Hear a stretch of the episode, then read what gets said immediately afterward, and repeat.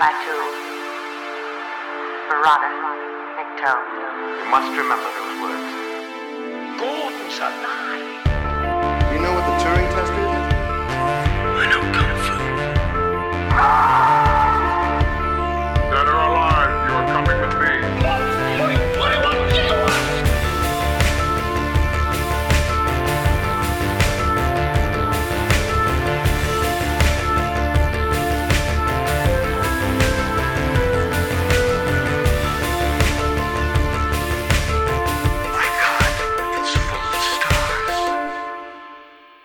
Ladies and gentlemen, welcome back to Stories Out of Time and Space. I'm your regular host, Scott Weatherly, and as always, I'm joined by Julian Darius. Julian, how are you doing? You okay? Uh, I'm okay. I, I, I like to get high by sniffing uh, poison fumes out of meteorites. Yeah. Uh, so if I take a break during this episode, that's what I'll be doing. What about you? Yeah, yeah, I'm good. I've got my pot of uh, synthetic food um, aside and ready to go. So, uh, yeah, I'm all ready to be talking about Quatermass 2, uh, which is what we're going to be delving into today. We had the discussion, it was agreed. We did the Quatermass experiment not long ago. And uh, we're going to finish what I consider to be the sort of the Hammer Quatermass trilogy. Um, there is a final Quatermass story. It was done by the BBC as Quatermass and contr- uh, truncated into a film called The Quatermass Conclusion, but we won't be doing that because it doesn't fit in with this. But this is Quatermass 2 from 1957.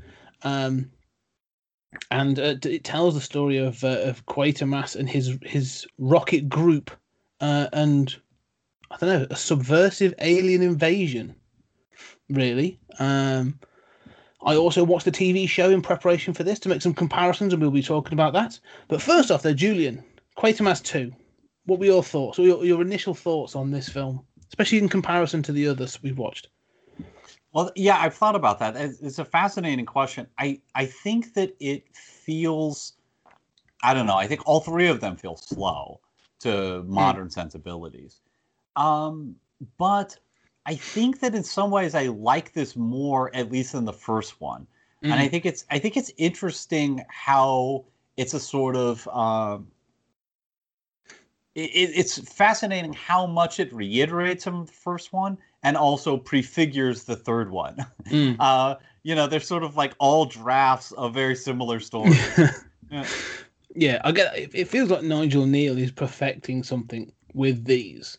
Um, and uh, yeah, but th- this one more than the first one. Like the first one, it feels like a straight sci-fi story. You know, it's sort of uh, Quatermass sent a rock up into space, and you know, upon its return back, something um, infected and sort of mutated the, the the astronauts, and they've got to take that out. It's it's, it's a relatively straightforward sci-fi story. This one, to me, has much more of a a stab at like we were talking just off air about sort of uh, creations that have got a bit more satire or bile driven behind them. This feels like it has a point. Like there's something like s- po- there's something poking at British society with this one, like this post-war society, um, as well as sort of like government bureau- bureaucracy. Um, this one feels a bit more pointed to me, and I, I like it. I really enjoy this film. Another thing, more than that, Brian Donlevy um, is, is less less horrible in this one than he is in the last.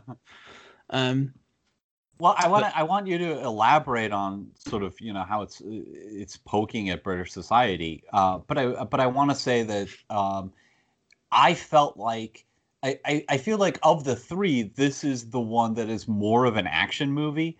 mm, Um, I mean, you know, it's really the first act. Uh, you know, him escaping from the complex where you're like, oh. Quatermass is dodging machine gun fire now. you know, like we're in James Bond territory. Um, and that's not really territory that the first one or the third one really go to. Um, so that was very different. And I also felt like because of that, and because uh, you know, he's had his plans for the base, you know, stolen, and he's up against it, and he's being fired at right from the start. It justifies uh, Donlevy's portrayal of the arrogant Quatermass a lot better than the first one did.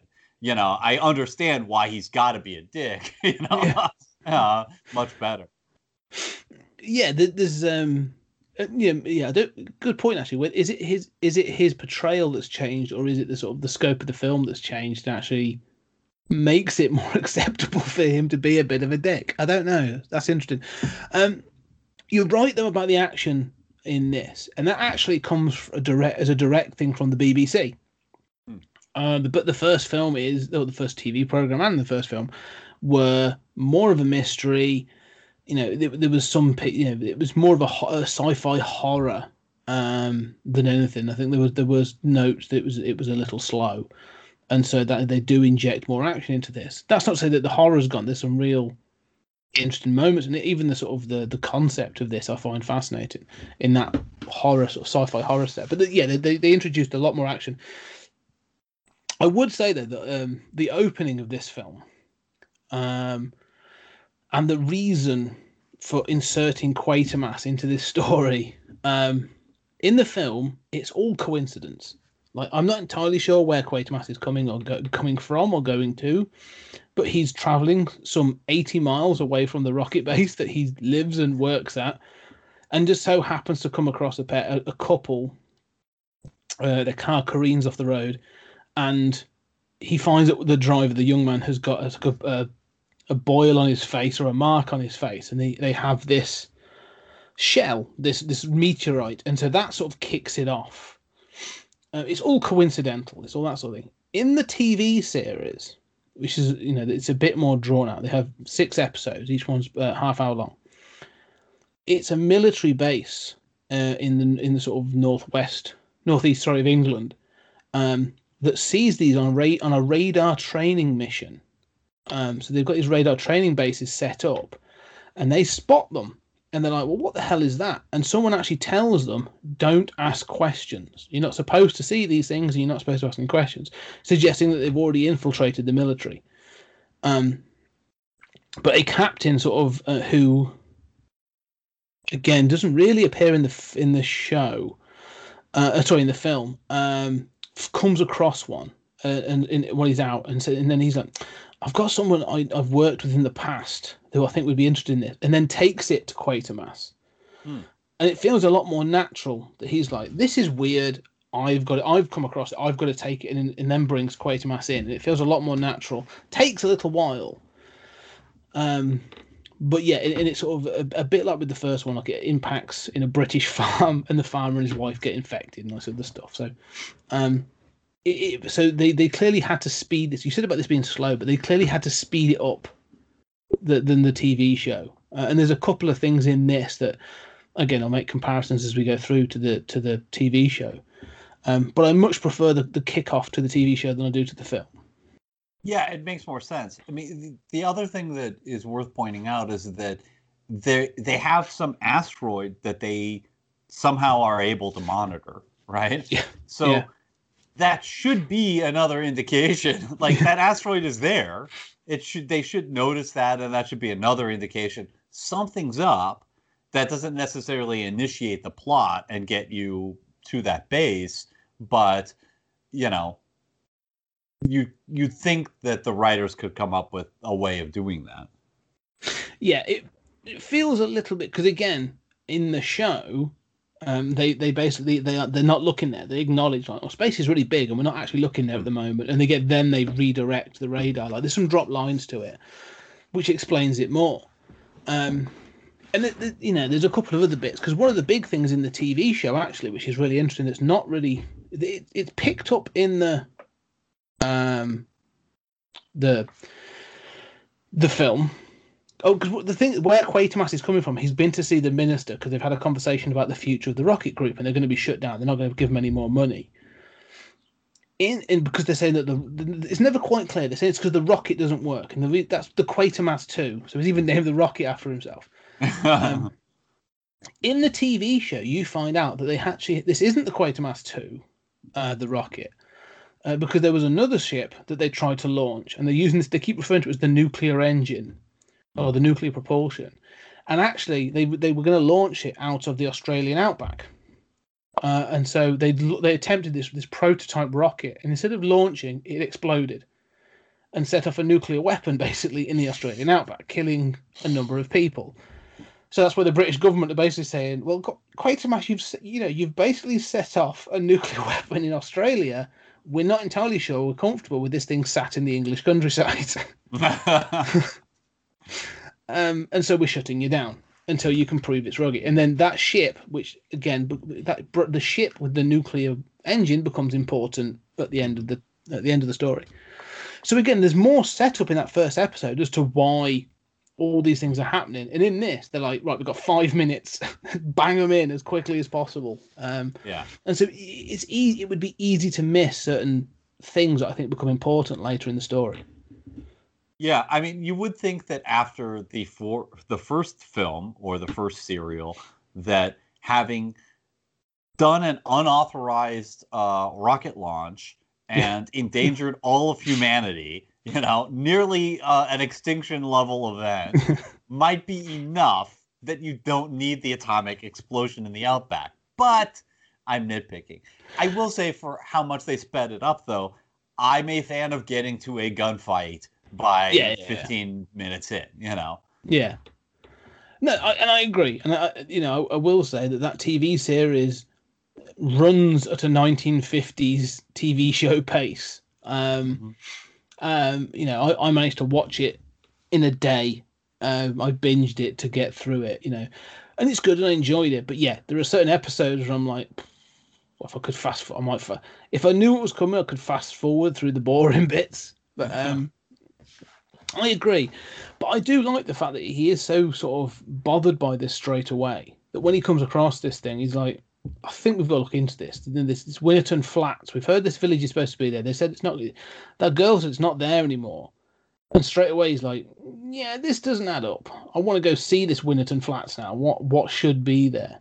Um, so I do like that they get straight to it, and you know, you get you get what you get really. Um, so it, Yeah, it does. It opens well. Yeah, and then you have this sort of long string of like, I'm going to go to this person. I'm going to go to that other person. I'm going to go to this other person, and everybody dies or fails to act. Um, and it's sort of you know that that second that long second act of, um, you know, figuring out what's really going on and sort of putting your team together to take action. I will say that I mean during that it, it's cool to to be like, oh okay, this thing has killed a member of parliament. like you know, uh, those are some stakes. Like you know, even even even as a uh, as a Yank, you know, I recognize. Oh no, that's that's some serious business. Well, I- love the fact that how this escalates. This is saying about British society. You know, and you've you, you know, you'll you'll sort of gently rib me for being, uh, you know, specific, specifically very British about things. This film is incredibly British. Like you know, the, it's like Quatermass's first thing is to go to like the local police. He's like, you know, I must see the local chief of police to to, to talk about this thing where my friend was th- was kidnapped and I was threatened by machine guns Yeah, and you're like, I think I think that warrants a bit. If you if you're working for the government, like that would be my first call. But he's like, no, no, I should go to the local police, and the local police are like, oh god, it sounds like a lot of work. Can't be bothered with this. But um, it's clear that this, it's this first bit though, and this is where I say it's sort of pokes fun. Like I say, it's all very local. He goes to a local bobby, and it's you know this local sort of uh, you know, co- chief constable but it's the localness of this that I find is very interesting. You know, it's the local police, and they're like, "Well, here we don't do it that way."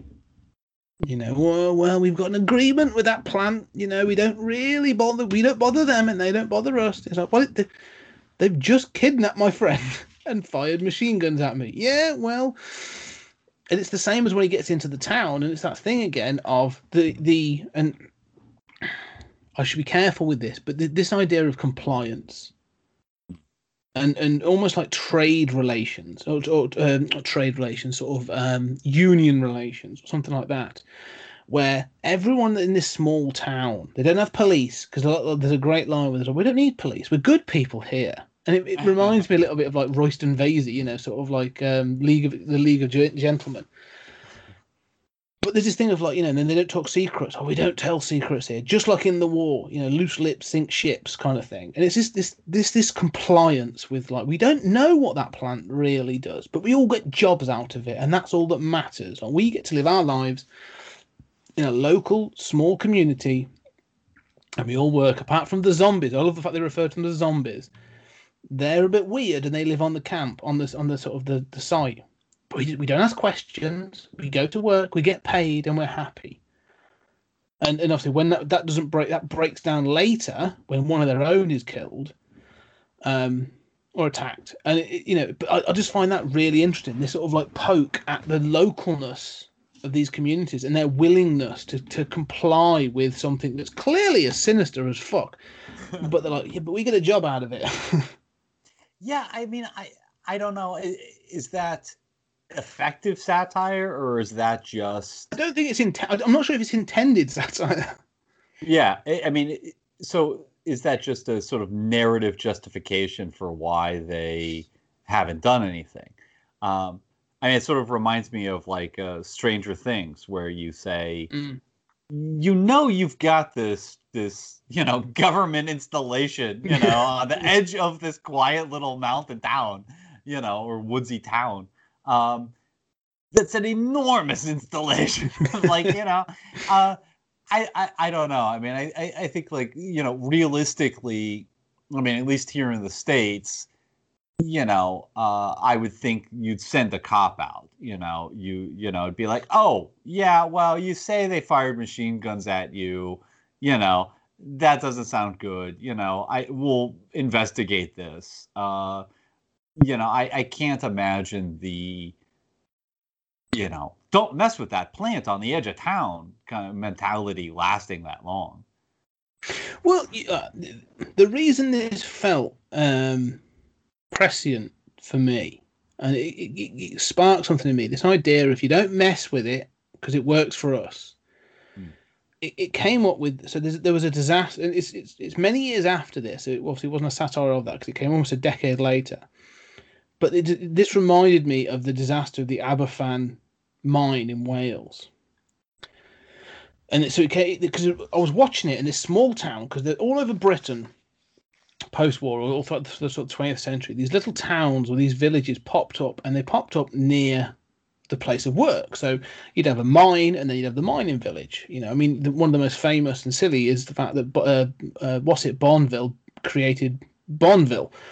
Where so the people could live next to the Cadbury factory, so they could all live there and work there. Much like this situation of yeah, of course we'll build houses for you, but you literally, we literally own you, sort of thing. Mhm. Um, but in Aberfan in the 1966, they sort of, they'd all lived. This village existed at the base of this massive mountain of slurry, and uh, not slurry. It's like uh, the the offshoot of all the mine and stuff, all the coal dust and all the slag and all the all this other stuff. And the, the village was just like, well, that's the mine. That's what the mind does. The mind feeds us. We don't mess with the mind until there was sort of rumblings of this thing, and they'd been sort of like, we don't mess with it, and the people have been involved. This much like this. We don't talk about things outside because this we've got to keep this as stable as possible until they get a massive rainpour for several days, and that huge, huge slag heap collapses and kills 110 kids in a school. You know, it, it, it, it just rung, it just rang true to me. They're like this, being British, and maybe maybe I'm wrong. I don't know, but this I don't think it exists particularly now. I think it's been broken over time and by a conservative government. But I do feel there was a time when a local community was driven by the local work. You couldn't commute. It's not the same thing. Like, you know, I've got a car now. I can commute up and down the country if I wanted to. I can work remotely through these, you know, through computers. In them days, you know, in the sort of early into mid 20th century, you worked where you lived. Yeah. And that felt to me, there was this thing of this village was like protecting this community felt more important than the. Well, I don't give a shit about the country because I've got to, I've got to still, I've got to feed Maureen and the kids. You know, and it's small-mindedness that sort of like you know that sort of the, um about protecting what was theirs rather than the bigger picture. While Quatermass is going like, oh, there's something clearly wrong here. Um, and and so it, I don't know, it just sort of struck home a little bit to me, uh, looking at older generations that I know that would have had this mentality. and especially the guy that's sort of the job's worth that's very much like loose lip sink ships. You know, we don't talk secrets here because the plant have told us to. If we want to keep our jobs, you don't talk about the plant sort of thing. It all felt very. It, it felt like it it would have existed, and maybe it's a maybe it's more present because I can look back on it. But I don't know. It felt it felt true in a weird way. Yeah, you've kind of talked me into this, um, and I don't know that it's particularly British. Um, you know, we have the same thing here. I, I associate it with a kind of fascist mentality, right? Mm. Um, and and it's true of um, it's true of mining towns here, where you have these mines that just you know it's like well yeah they've got a hundred safety violations and those are just what is on the record. Yeah. nobody has complained. No you know and and if the government comes in and says yeah you need to do something the workers fight the government. And they're like Mm. yeah that's our jobs. You're screwing with the mine you know. And you look at you know and they say well this is our livelihood you're like really? Like you know you, you're what your dad died from? Black lung. Okay what your what your granddad Yeah. died from? Black lung. How old did they live? Ah one of them made him to the 50s right. And you know yeah but that's what's putting food on the table for my my son and daughter. So i mean you do see that here and and that is true, still true today um, where we've had mine disasters here. Um, and uh, obviously it's better than it was in 100 years ago but you know and then i think of like the gulf oil spill Mm. where you know you have fishing communities that are like yeah you know we don't care. Get your government hands off my fishing. You know this is the town industry. We don't talk to outsiders. This is how it works. You don't understand what life here is like you big city you know washington dicks um, so yeah i mean there's something to that Well, I, th- I think, like you say, it is true. It, it, is still probably relevant today because you know, from an American point of view, I can think of the meat packing plants where it was clear that COVID was running rampant, and people were still like, "Well, I've still got to go to work because, well, where else can I work? Like, you know, this is what keeps the town going." Um, and over here, we've currently got it with Brexit and fishermen. You know, well, yeah, I voted Brexit because I thought it was going to save my fishing community. Turns out maybe not the case, and, and but that was what I was told. I didn't care about anything else. I was looking to protect my community. And and it used, you know, it's this thing again. I think it's driven a lot of this right wingness at the moment. This populism of like um, this idea of community and going back to a better time, and you know, um, uh, there is a fear of globalization, I suppose, from these small communities. Um, right And that- outs- outsider you know yeah, exactly. Yeah, yeah, yeah. But you know, it is quintessentially fascist, though, Mm. because you know the mentality is it's the outsiders that are the problem. It, you know, it's like uh, what used to be said. You know, what's good for Ford is good for America, right? Yeah. What's good for the mine is what's good for the town, right? What's good for this industry is what's good for the, the town. Uh, well, bullshit. Um, you know, where it becomes like the mine versus Washington or you know the government. Whereas in reality, nobody's trying to shut this shit down, right? Somebody just wants accountability. Like you realize that you, you know, like your stream is irradiated. Like maybe the government needs to come in and inspect it. Nope, you know, you're screwing with our, our industry. Um, yeah. the whole mentality is sort of twisted in that. Well, again, you know, you you talk about, uh, you know, you again that, that mentality being twisted. And you talk about fascist and now this fascist mentality. Like you could easily take this as a fascist analog. This thing of this this production plant where people go to work, and they have these zombies, these people that have been, you know, that they wear all wear a dark grey and black uniform. You know, hugely compliant, and they're all in there. They do their job and they go home. What do you do in your job? We don't ask. It's not important. I get paid. I just do as I'm told. I'm following orders. It's not a far reach from that, especially in 57, to sort of, you know, to say, okay, well, this, this, you know, this, what do they call like a quisling? This thing is like just compliant. They're just, you know, we don't want to talk about it because it's protecting us. It, it's, it's not a far leap from that to just to basically death camps, is what I'm getting at. But, um, Yeah. Well, and it's interesting because the sort of like invasion of the body snatchers is so quintessentially seen as a communist parallel, right? Mm. So it would seem that I, I, I think the my scholar my scholarly bat sen- spider sense goes off and says, "Oh well, you know, see, this is the the communist invasion from you know these meteorites. It changes you in your mind, and you know, except as you point out, this same drone-like behavior can be seen as a critique of capitalism." Mm. you know that in fact it doesn't you know it might come from outside but look at the way that capitalism is embracing of this it's not necessarily a critique of the meteorite it's a critique of oh yeah that's fine you know Yeah. go to Well- work for the aliens we want we, you know look we're happy to work in the mines we're happy to worship the queen bee alien you don't understand she gives us jobs Yeah, yeah, that's right. Yeah, yeah. Yes, we all have to. You know, we have to sacrifice our. Want. You know, one of us has to be sacrificed every year to the Wicker Man. But these things have to be taken into consideration. Um, but the thing is, this, this comparison goes further. I think because when you know when it doesn't quite work out with the local authorities, um, Quatermass goes to the government. He still has connections with the government. He's still part of the ministry. He's still doing this, um, the rocket group and stuff. He goes to see his minister. And when he goes to see them, like, you know, the government are a bit like, yeah, look, you know, this investment in it's for synthetic food. It'll actually be good for the economy. It'll be good for Britain. You know, it, it's this thing of going, like, look, we, as you said, we don't really want to rock the boat on this. You know, there's people above this, above my station that are saying we carry on with this like, and don't rock the boat. Apart from this one MP that's been given the rights to do uh, a personal, you know, an inquiry into this.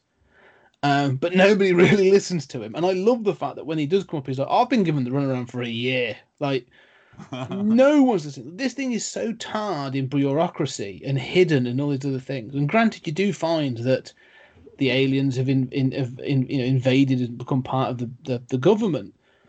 But I love the fact that, like, yeah, they're keeping control, not through mind control, not through, you know, threat and intimidation, just by forms and paperwork.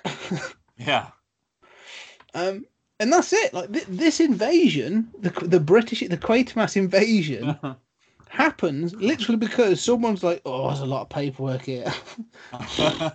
I'm not sure I can be bothered to deal with that." Um, and I, I find that, that again, like, bureaucracy comes up in this film again and again, and it's they even the the way they get into the plant is for a bureaucratic inspection. Mhm. And I love that. There's something about that. I just love that. It's not. It's not. We're not storming the gates. I'm not sneaking over the wall. I mean, that bit that comes later on. But the first time they get in, it's like, well, we have a pass, and we're going to have a proper look, and we've got a team of people that are going to have. You know, we're going to have an inquiry, and we're going to look at this, and we're going to be shown around, and it's all very nicey nice. And I just find that fascinating. That like, yeah, this is going to be a film about the failings of bureaucracy. Well, I like what you're saying. uh, Sort of like the the aliens came to England because uh, yeah they uh they saw capitalism and bureaucracy as the means by which they could take over or prevent themselves from being stopped. That's pretty cool. Yeah, that's the only way I can think about. It. That's the only reason. I mean, again, because with the teeniest island, it's like where where else would they have landed in reality? Side fact: in the TV show, I don't think it's in the film. In the TV show, they re- they they highlight that the moon base, you know, the the the, Yeah. the thing, the equator, they find one in Brazil and one in I think it's Siberia. So there's a recognition that this isn't the only one. Yeah, I was going to ask that. Like, you know, why do these meteors only fall on the UK? I mean, granted, it is God's chosen country, but Yeah, you know, It is. It's beautiful out there. Beautiful. God's country. That God's country. No, I don't know. It's it's one of those, and I always find this hilarious in films like this. Like, you know, when these things happen, even these days, everything happens in America. Apart, you know, apart from Quatermass, where it happens to ha- it just so happens to happen in Britain. Um, there's a reason. So in in the in the TV series, they do. They say there's like a reason that they're spread out across. So there's one in Brazil, one in the UK, and one in in in Siberia, I think. And so they give it more of a justification of it being spread out. Um, but uh, yeah, it, it, it is it is silly, especially when you're like it's on the coast as well, not even central. Um, Britain. So they're like, yeah, we're really, really targeting. Our aim is incredible because you've got this one village in northeast England. Um, Well, it's like uh, you know, superheroes only happen in America, right? And uh, you know, as a as a Doctor Who fan, you know, aliens care about nothing more than infiltrating British Parliament. You Yeah. know, I mean, you you you fly to Alpha Centauri, and it's all they're talking about is what's going on in Westminster. yeah, well, it- well, if you watch Prime Minister's Question Time on Wednesday, it may have already happened. Um, you know, there's some interesting characters in there. I love question time. America should totally just adopt question time. You know, que- you know, I, I love the the conflict of it and the, the rowdiness of it, despite the politeness. You know, uh, we're very rowdy in, in such a different way. You know, we, Yeah. we fight back against the interviewer, but you know, our interviewers are weak. Uh, anyway, uh, No, that, that- no, it- I mean, It is interesting that say that it happens in Britain, and, and it, it, it is it, it's one of those things you can. It's a little silly, but when you go, this was a BBC show, you sort of go, okay, it sort of makes sense. Um, Well, yeah, the thing about the moon base, I like that there would be the moon bases. You know, you could kind of justify it in like, oh well, clearly they need.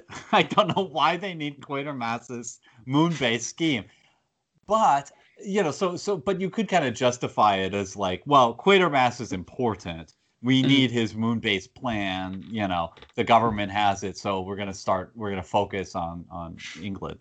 Um, having said that, like you know, I do sort of uh, getting back to these themes of sort of capitalism and bureaucracy.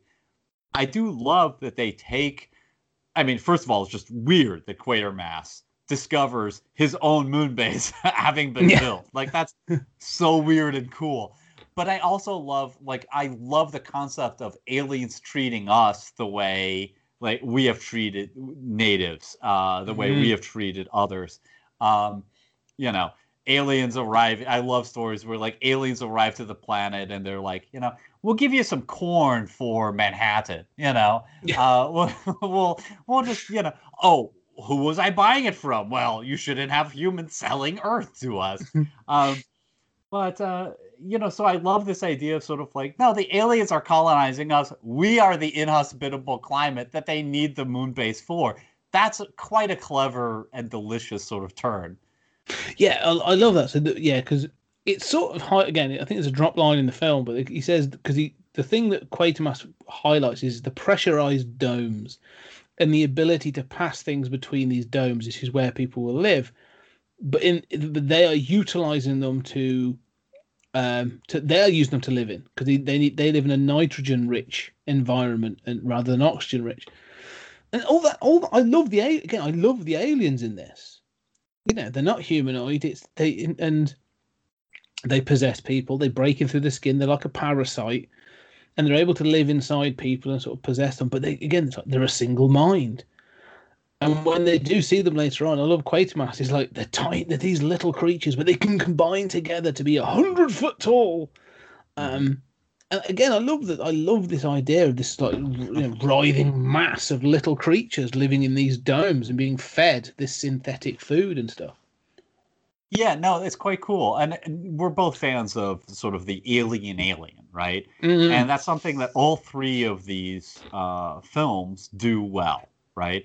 Um, clearly, these are, you know, completely uh, non-humanoid um, invaders, right? In Mm. all three.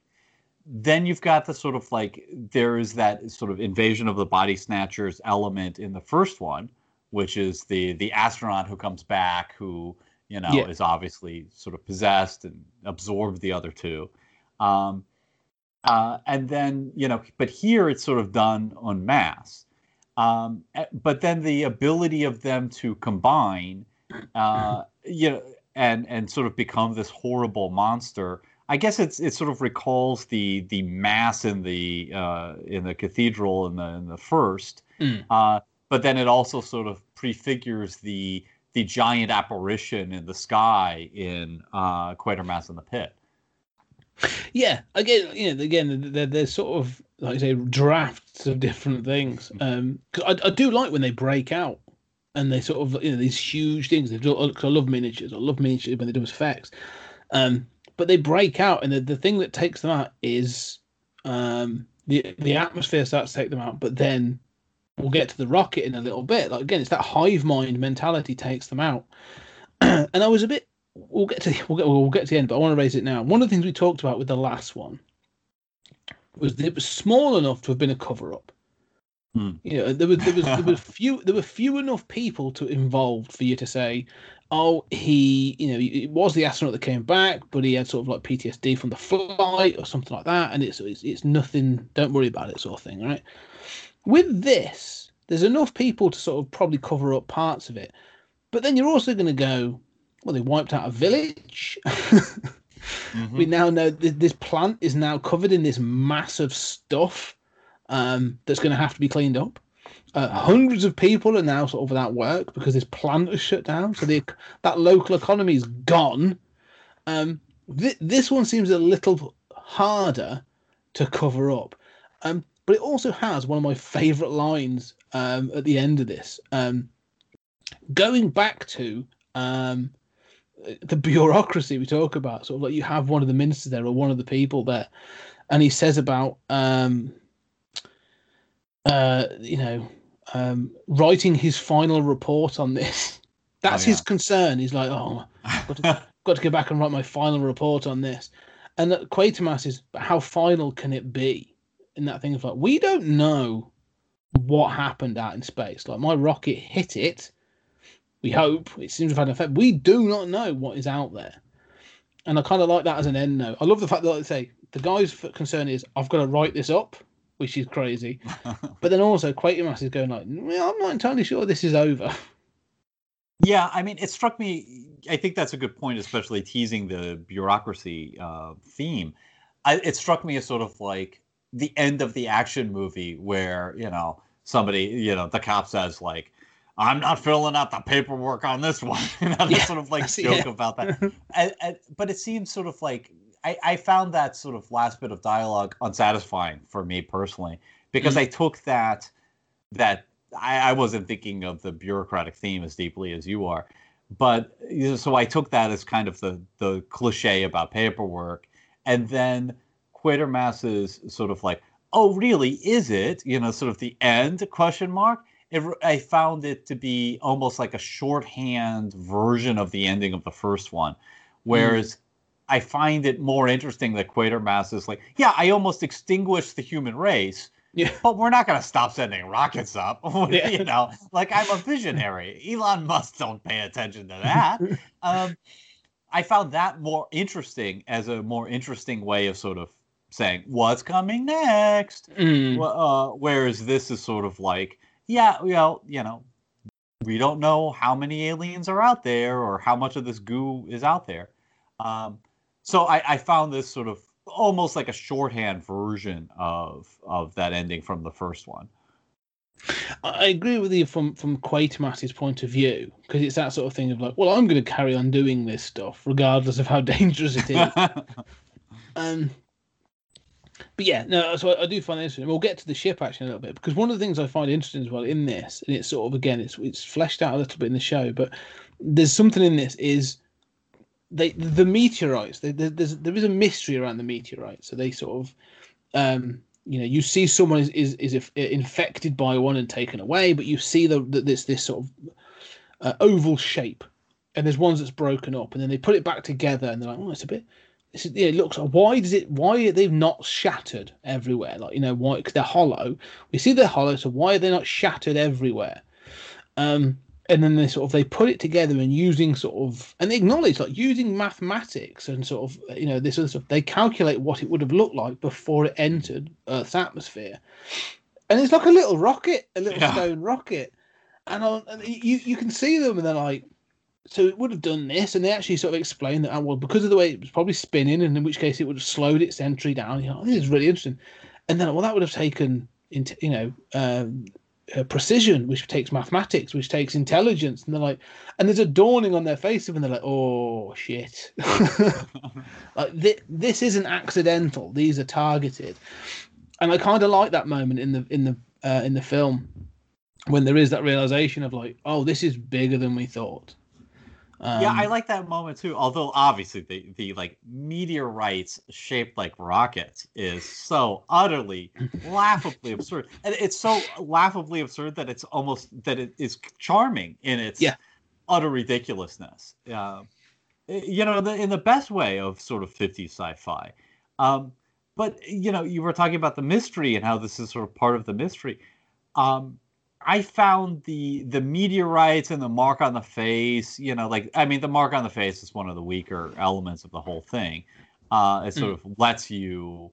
It's kind of necessary because you- have to establish, like, see, the government is infiltrated, you know. it's um, needed for those. Shorthand. yeah, it's needed for those reveal moments, isn't it, to show how you identify who and who isn't infected, sort of thing. So yeah, it's used as a cliffhanger more than once in the TV series. well, and it's also kind of like, you know, well, how, why would infection of these aliens produce that? It's a little sort of like mark of the beast, Mm. um, you know, which again, sort of kind of like prefigures the su- supernatural elements in the third one. Um, Mm. But, um, you know, so I found like the the gas coming out of a meteorite is not the most fascinating idea to me. I will say like the but the overall mystery of sort of what's going on in this moon base that has been built, despite that I can't get funding to get to actually build a moon base. Um, seeing that built has got to be one of the biggest sort of mind f's. Um, and then the guy covered in oil, you know, or black substance, that is creepy. And saying like, Mhm. "Don't touch me, don't touch me," as he dies, that's some creepy stuff. I, I, I, so I quite love elements of this mystery, even though I dig how actiony it is. But I do think there are parts of this mystery that really work well. Yeah, I agree. And I like that. Again, they go to this, they go have their inquiry and they go to visit the plant, and that the MP, you know, shuffles off. Mm. Um, and and again, like I say, it's creepy because I love you've got you've got like the tour guide, who you know is you know very dapper and very well dressed and very well presented, and he's trying to present this sort of like, well, everything's all right, and of course I'm going to show you everything, but you can't go in those because well, it's a working plant and that area is dangerous. Um, and that's where the MP goes. And like you say, yeah, he comes out and he, you know when they find out he's missing, and Quatermass comes off it, and he, he he comes down those steps, and the fact it's steaming as well. When he comes out of it, like it's steam coming off it. I don't know what they used. You know, this is this is the fifties. They probably used tar for all I know. Um, yeah, it looks really good, and like you know, um, it, it really I, I- I do like the, the way this builds. Well, like because I like the fact that as well that Quatermass doesn't he can't just put it together. It's not like there's not like an aha moment. Like he keeps having to figure things out. Like it comes in stages. Um. Uh, but yeah, no, I, I, I do kind of like all that stuff. And again, that's one of my favorite moments is when he does comes out and he's covered in the black oil and sort of um, And he know, sort of may- stumbles down that staircase quite quite beautifully. Yeah, I will say, right? If if uh, what's his who is it? What's it got? The guy who did the X Files, Chris Carter. Chris Carter, with the black oil in that TV show. Like he Mm. clearly watched Quatermass. Like, if anyone tells me different, he's lying. Um, yeah, but again, like I say I, one of the things you say about this mystery, I, I love that this this film keeps trying to do different things. Um, and so they have this thing, and they're like, right, well, the best way to deal with this then is we're going to get the press involved, which is a very sort of like the trusting of the press. And so they bring in a sort of a reporter, and they're like, look, if he can see this, he can he can, um, you know, get the news out to people, and they will have to believe him. And I love that. It's such a quaint idea in 2021 that like if we can get a news person to report on this, the world of course is going to believe us. Is it is it quaint? I mean, I feel like so naive that I'm like, yeah, why wouldn't a cop do his job in a small factory town? You've destroyed my notions of that already this episode. Um, uh, you know, uh, yeah, you know, I mean, how many movies and stories do we have in which somebody's trying to get something to the press, you know, in the belief that they're going to cover it and people will believe it?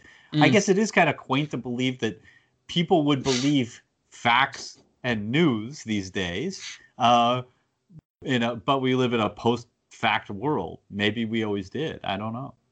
I don't know. Well, I, th- I think um, throughout the 20th century, I think there was a there was an admiration and um, uh, you know for the press. You know, there's a reason that Clark Kent became a news reporter and not a policeman. There's a reason that you have all these films of, of sort of like where the, the star is, you know, Cary Grant plays a news report, you know, a newsman or whatever. Like there was there's an admiration in it for a long time, and I think it still existed in the fifties. Um, I think it went away probably more in the. I think it starts to get tarnished in the seventies. Um, but you still get like Watergate, and you know where the press is is heavily involved and stuff. And there's stuff over here as well where these things happen. These scandals break because you know the press are able to to do tell the truth. I think it's a bit more difficult in this day and age now. Um, and, you know, I wish we could go back to that time, but I do think it's, it's it's interesting to watch it to sort of though we have an alien invasion, we have something really weird going on. The best way to get out is through the press, um, and it, it does feel a bit quaint. Um, the other stumbling block I have for this is is the guy who plays the the reporter. Mm, Um, mhm. In this, he, in this, he, he is credited as Sidney James. Um, I know him as Sid James, and um, just after this, he would start a career in what is known as the Carry On films, um, which are a series of thirty-two, I think, l- sort of like lurid um, British comedy films that ran from early before this. They started, I think, in the sort of the um, 50s and 60s, but he joined in the early 60s. And it was the same cast. Over every film was the same cast, and there would just be sort of a different thing. So you had like Carry On Sergeant about the police, or Carry On Nurse, and Carry On Doctor, and Carry On the Khyber. Some of them are very good, some not. But they're all sort of like you know Barbara Windsor was in them. It's like oh look at the boobies, kind of thing. It's all very silly, very very silly British humour. But I've known this since I was a kid, so I've just known him this sort of like this dirty middle-aged man in all these films of like, yeah, you know, sort of making these jokes. So to see him in this serious sci-fi film really sort of like is a stumbling block for me because I'm waiting for him to call sort of someone like you know, oh look, it's Mister Dinkle Lord, eh, and make some joke about it. And so it, so so casting him as like you know Quatermass, you've gone to the press in the in the vain belief that the press will be your savior. Little did you know the reporter is out for booby. Yeah, yeah, he's gonna be called that. Yeah, oh, his name's Mister Whoopi, and you're sort of like, oh, it's yeah, it's a. I- I get it because I'm you you know in this day and age you go oh of course people play different things, but for pretty much all of my life Sid James has been affiliated with the Carry On films, so th- this is always a bit of a stumbling block for me when I'm like oh no no you you are something else, um, but I I do like the idea and I love the fact as well though that he gets killed as well. Hmm like this film in fact we're going to get to another moment in a minute but this film doesn't hold back Um, yeah, and it, like I said, I mean, this sort of like whole second act is sort of like another attempt after another attempt to sort of get somebody to break through, and yeah, you know, so and, and then everybody dies, you know, and, and that the main reason why they don't work is they die, um, which is another part of why. I mean, uh, you know, you were talking about why um, this would be hard to cover up. Um, I mean, in, in the first one, you did have the BBC broadcasting alien life. Um, but in this one, you know, you have a member of parliament, for God's sake, uh, being killed. You know, Uh, well, more, more than that is, you know, uh, again, um, they they there's a slight change in the narrative in this midsection, the sort of second act, that sort of leads into the finale. The village revolts against Mm. the the plant, and in the TV show, it happens very much because of the killing of the news reporter. Uh, so in the film, it happens because of the killing of the news reporter. They're having some, um, um, no, and and the girl, the girl gets, isn't it? There's, there's a young woman who gets infected, and then there's the killing of the news reporter. So the village Yeah. sort of uh, um, turns on them. In, in the TV show, again, it's um, they're having there's an old couple having the 35th wedding anniversary, and again, like those old people get killed, and so there's this turning where the village is like, hang on a minute. The source of our income is now willing to kill us, and we're still told there's like a there's an explicit line. It's, I don't think it's in the film, but it's in the show where they're like the someone confronts the guards, and they actually say sort of like you know you're here to do your job, and he pushes this guy out the way, and then they take them take someone away after having killed his people, and that's when the, the village sort of turns, and that's when it sort of brought home that like, no, you don't matter. Like you're here to comply and do as you're told. Like you know, stay in your place, sort of thing, and that's when they revolt.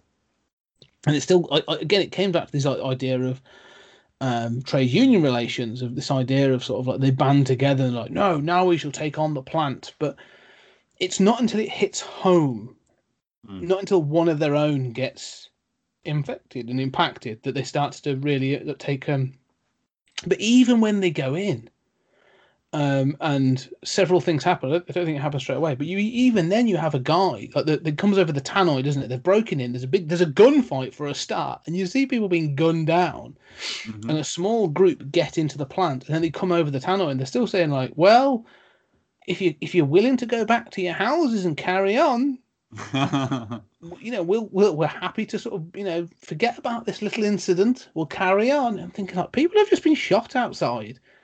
You still, but you still get one guy who jumps on the phone and is like, no, no, look, I'm willing to look in. The, I want to go look in those vats or in those domes, and if you're telling the truth, we'll we'll step off. And I'm like, they've they've just killed people, but you you live and work.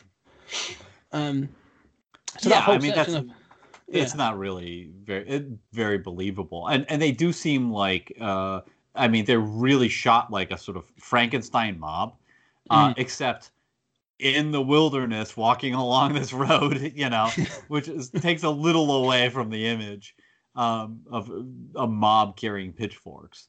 Um but you're right they do sort of like reverse themselves. It, it, it seemed like a like I, I i don't even know like why that development was necessary. Um and you get the you know like you get the barmaid dying which is sort Mm. of comes out of nowhere but is oddly memorable i mean you know obviously we're sort of trained to see attractive young woman dying you know from apparently a targeted meteorite i don't know why you know not sure why they're like you know that barmaid marked for death Yeah. uh, yeah, yeah. She's up on that asteroid. Someone's like, nailed it. Um, it's like it's like there's a Mars attacks alien up there that's just like Yeah. got that barmaid. yeah, yeah. There is little bits of that in this, but um, yeah, it, it's they do turn, and, and but this is where again, and this this is exactly the same as the show. This whole section is very much exactly the same. They go off to see the the, the they send them off, and Quatermass is going like, "Don't go, don't go," and what they've done is they've turned off like the oxygen, the oxygen, the nitrogen that to the vats. They've got control of it. Um, and so you know, or they're putting no, they've tr- they've turned them up, haven't they? They've turned up the oxygen because they're going to try and, and and poison them. So that, but they send off these guys to go look in the vats, and all of a sudden they're like, you know, they get sold going, well, you're not gonna um, be able to do it basically, and there's a crack in the pipe, and this bit. This this section really bothers me in a sort of like you know it's good, but they're like oh there's blood coming out of this pipe, and then Quatermass is like they've blocked the pipe with those people. It's human pulp. and I'm just like, that is brutal. Like, you don't see it. You see the blood come out the pipe, but I'm still like, that is in my head, like because you know, obviously the aliens are still these little creaturey things, they're like a mass. So there are still people that were infected that have beaten these people to death, done something, and then forced them into a pipe to block it. I, I the first time I watched this, I, I sort of stumbled past that and had to rewind because I'm like, I'm sorry, what? Yeah, It's a really it makes an impression. I mean, I, and I like the line. I don't. I I think that my I I, I love that as a sort of moment of horror. Mm. Having said that, I think that you know, of course, this is in black and white, and the black blood, quote unquote, dripping out of this crack in the pipe. I'm not sure why there's a crack in the pipe right there, but unfortunately, that black blood looks to me very similar to the sort of oil that's coating, you know, the heat. and so my first response, watching it the first time, was, um, "Oh, that's some of that that oil or that those aliens," you know. Um, and so you're just sort of told it's blood, and then it's like they've clogged it with human pulp, and it's like okay, cool idea. I'm not sure that it makes sense, and visually it doesn't. What you haven't given us the visuals of throwing guys in the pipe, unfortunately, um, which I'd quite love to see on a on a Topps trading card. But um, you know, also visually it doesn't work in the film uh, because you've already established sort of black dripping fluid as something else. No, I agree with that. I- it- it's, it's it's definitely my thought processes that sit behind it that is more. Mm. Um, I suppose it's that cliche, isn't it? You know, it's what's more frightening is what you don't see. I'd still like to see it. I don't think I don't think Hammer in '57 was ever. I mean, this was an X Yeah. Oh, yeah. rating. Um, so if they were like, by the way, not only have you got because I'm sure like that the guy covered in black goo was one of the things, and they got there's a, quite a lot of killing going on in this. Mhm. But if they were also like, by the way, we also club people to de- to death and force them into a pipe, I think they'd be like, yeah, we're just not releasing this. Like, what what is wrong with you? um, but I, what I'm more impressed is like, it's in the show as well. Um, you know, the same idea is uh, they have a pipe and the, the, the, the, a light comes on, uh, indicating there's a blockage, and they open up part of the part of the pipe, and a guy puts his hand in to feel and comes out covered in or with blood on it. But again, being black and white, it's it's still black. So I get that. I agree that there's definitely a an issue there. And if it was in color, I suppose it'd be a much easier way to show it. But the fact that I was, I still can't go with the fact that the BBC in 1956, when it was first, made, were willing to go. Oh no, we're going there. Like that's still pretty brave to me. Even to say to, to open that suggestion is pretty, um, is pretty crazy. Yeah, I, I I like the idea of reaching your hand in the pipe. I mean, there's something you know the first of all visceral about the Mhm. viscera. Uh, you know, it'd be really great is since it's black and white, you just have the guy reach into the pipe and he's like, you know, what is this? And it's blood, and he opens up his hand and he's got an eyeball in his hand. Yeah. That's just like a clump of hair or something there, like something Yeah. really, that really bring it home. Yeah, I I, I, I do like people. The block is people. yeah. um, it does have that feel. Um, uh, you know, and, and again, this they they have the revelation about the sort of what's in there, and you see them in the vats as well, like you know, undulating around and stuff. So they do try and give you something when they can. I think black and white limits this a little bit.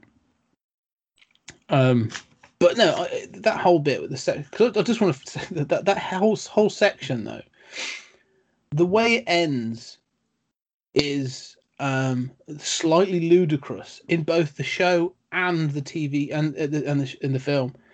Because they've got these like machine guns and then the guy's like but I also have this ro- rocket propelled like this rocket launcher and everyone's like oh yeah I forgot we had that. And he launches it at the the domes. Mhm. um and I, I do I do I kind of love that that the sort of like you know sort of like oh yeah we've got these handguns and we've got these machine guns. And for some unknown reason the guards at this plant were armed with a rocket launcher. I'm not sure why. Well, they were anticipating the town, you know, turning Frankenstein on them. I- I'm still not entirely sure a rocket launcher is appropriate even for even for a small British village of people that are mostly armed with chair legs Well, you know, overkill's the thing. yeah You know, uh, no, I mean you're right, of course. Um, you know, I do love, you know, I mean, for me, the the sort of like clogging the pipe. I, you know, there's you're made out of goo. I mean, Yeah. you're aliens. There's got to be something better that you can do than pulping humans and shoving them in the works. As horrific and cool as it is, right?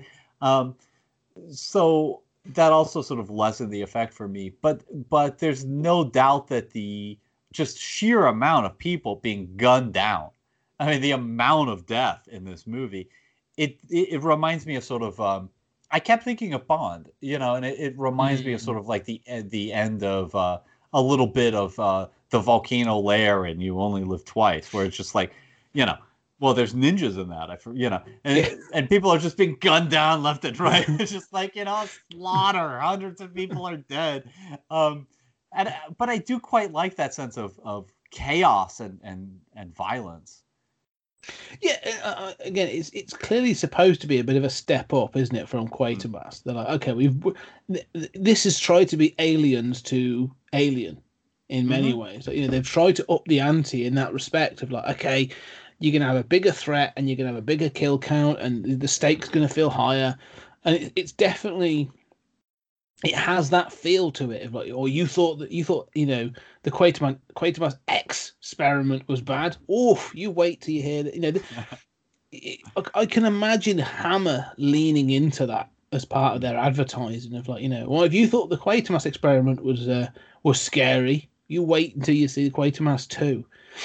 Um, but there, I mean, know, again, you say about the, the you know the, the drafts of this. You know, you talk about the sort of the violence that we you, you see at the end of um, Quatermass and the pit, where the people turn on each other. Is Mm. again the depiction of brutality of that is again is another sort of step up. It's not gunning each other; they are literally killing each other in the streets and stuff. Um, and and so you know it is it's it's um a, a willingness or a desire to become slightly more violent with each one.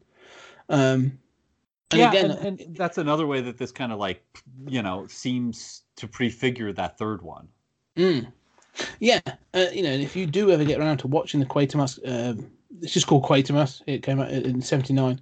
Um, there is more. There, there, again, basically, um, I'll give you an overview of that because we'll never get around to watching it because um, I'll explain in a bit. But that has it again. Like it ups the ante again, where they're just like, yeah, we're going to kill swaths of people and not really worry about. It. We're going to kill hundreds of people in in fell swoops and you know burn down someone's. I think we're going to burn down a house with people in it at one point in that in that series. So the, the, I think Nigel Kneale. I'm I'm quite glad he stopped actually at one point because sooner or later he'd have like you know he'd have turned Quatermass into like Rambo or sort of like Dexter, where he's like he is a scientist, but he kills people on the side, all in the name of science. Um, but Well, Yeah. I mean, you know, in fairness, you know, the, this, uh, you know, this uh, American actor is a bit of a sort of like action hero from the get go. you know, he he doesn't seem really that interested in science. You know, all the science happens between and before the movies. yeah. and by everybody else in his team, I would say. Um, like he delegates an awful lot. um, because also the thing is about the climax of this film. One of the things is that sort of like you know you said, but they launch the rocket launcher, the um the domes break open, and we get this mass, these three mass blob alien things erupt from them. And again, it's done miniatures, and they're watching it from the hillside. I kind of like it, I do. But more than that, again, is they've they've identified, as you mentioned before, they've ident- identified this asteroid that sort of sat uh, the other side of the moon, and so they launch the Quatermass two, the rocket, basically as a missile. Uh, to use it to blow it up, and that's what they do. And that's so you see this sort of like little explosion in the sky, and then the masses just sort of collapse. So that always was a little anticlimactic to me. Mhm. Um, Yeah. and it and it's very fast too. Yes. Like you know, um, well, I mean, since that goo can take any shape, I'm just uh, surprised it didn't take the shape of the Michelin Man. Yeah. I know you're a big Ghostbusters fan. That would have been great. You, Scott. Yeah, I think just have three Stay Puft Marshmallow Men just erupting out of it, would have been ace. W- One of the things I will say is again, this is where the show differs, and I know I keep making these comparisons, but there's a great bit in this, and this is where I think it's interesting to highlight. So we said that in the show they highlight that um, they had a previous rocket that, that exploded, and there's this problem with the nuclear um, propulsion. And so they in the show they keep so they keep coming back to this, and they're like, well, you know, we we can't trust this nuclear propulsion. They mention it several times. You're not allowed to forget this nuclear propulsion. So when they attack, you basically get the climax of the film um, in the show, and inst- but instead of like the the the, the things of mass erupting from the the the um, domes, the oxygen-rich air getting into the domes kills the aliens, which is what they were Mhm. trying to do in the first place. Right. Um, so that happens, and then but then they're like, well, but all the people are still possessed because they're still being controlled by this asteroid, and so they follow Quatermass and they chase him down, and then they threaten to use his rocket against him. They're going to basically blow him up. They're going to set off as a nuclear device. Really, that's what they're saying. Well, you know, screw you, sort of thing.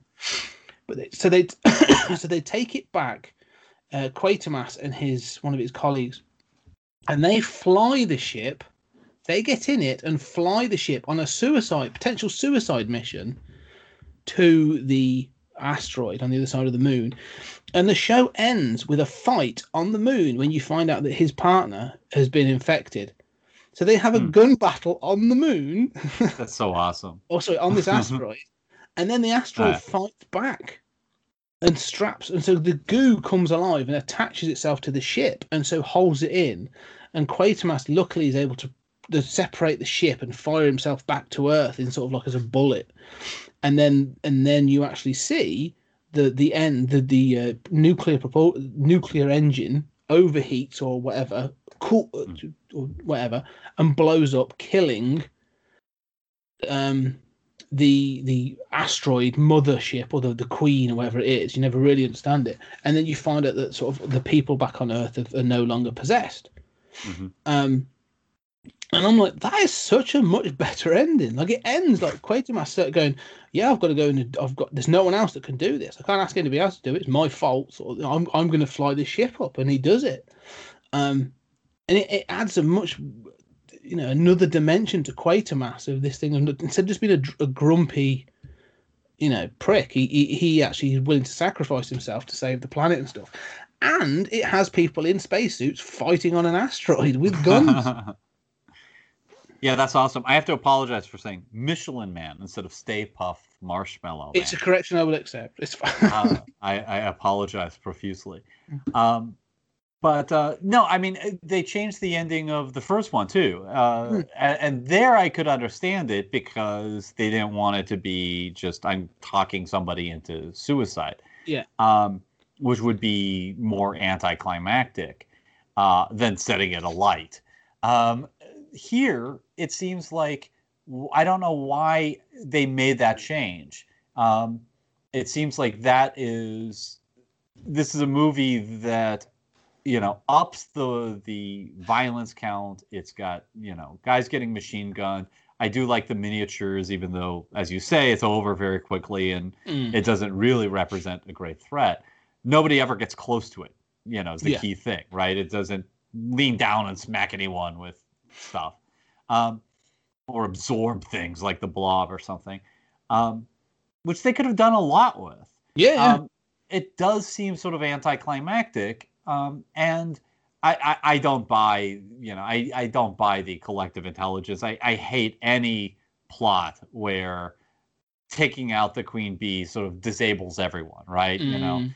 uh, Mm. you know these clearly this gelatinous sort of gooey alien is capable of operating independently in different people i don't believe that you know uh, this would kill it uh, and that's uh, such a cliche and so you know it resorts to this cliche and is over and all i can think of is i mean did it not want to go full 50s silly sci-fi did, did it take itself too seriously to have a gunfight on an asteroid?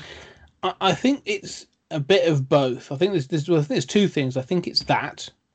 I think I think this is still Hammer, and they hadn't quite hit their horror um, groove. You know, by this point you'd had uh, Dracula and, and Frankenstein had come out, and so they were into that gothic horror thing. And I think they were they were hoping to lean more into the horror than the sci-fi. Because this is a shock film. That's that's the whole point. It's an X. It's a, it's a shock film, and then I think budgetary restraints. Mm. They were they were probably a bit like, okay, we'd have to build a rocket. We're gonna have to do sets. We're gonna have to do suits. You know, it's all this other stuff. And look, it, we can just you know we've we've got people beaten into pulps and put into pipes. That's shocking enough. Let's cut here. It's a, it's an hour and a half. We've had people killed. Let's pull the pull the uh, pull the cord on it here. I, I honestly think that's what it would have been. They'd have just looked and gone, "This is an extra finale. We don't need. We've launched the ship remotely. We win. Finish the film." Yeah. No, I mean, yeah, that's interesting. I mean, obviously, like like the budgetary thing sort of makes sense. Um, I mean, they this clearly has a bigger budget than the first one. Mm. Um, but there's still I can I can understand that, and obviously, Hammer did not want to waste too much money. um, notoriously so. Um, but I, I like what you're saying about how like that's almost I mean, because this comes from a serial, which doesn't, you know, most serials don't have really a traditional act structure. It's been formatted very much into three acts.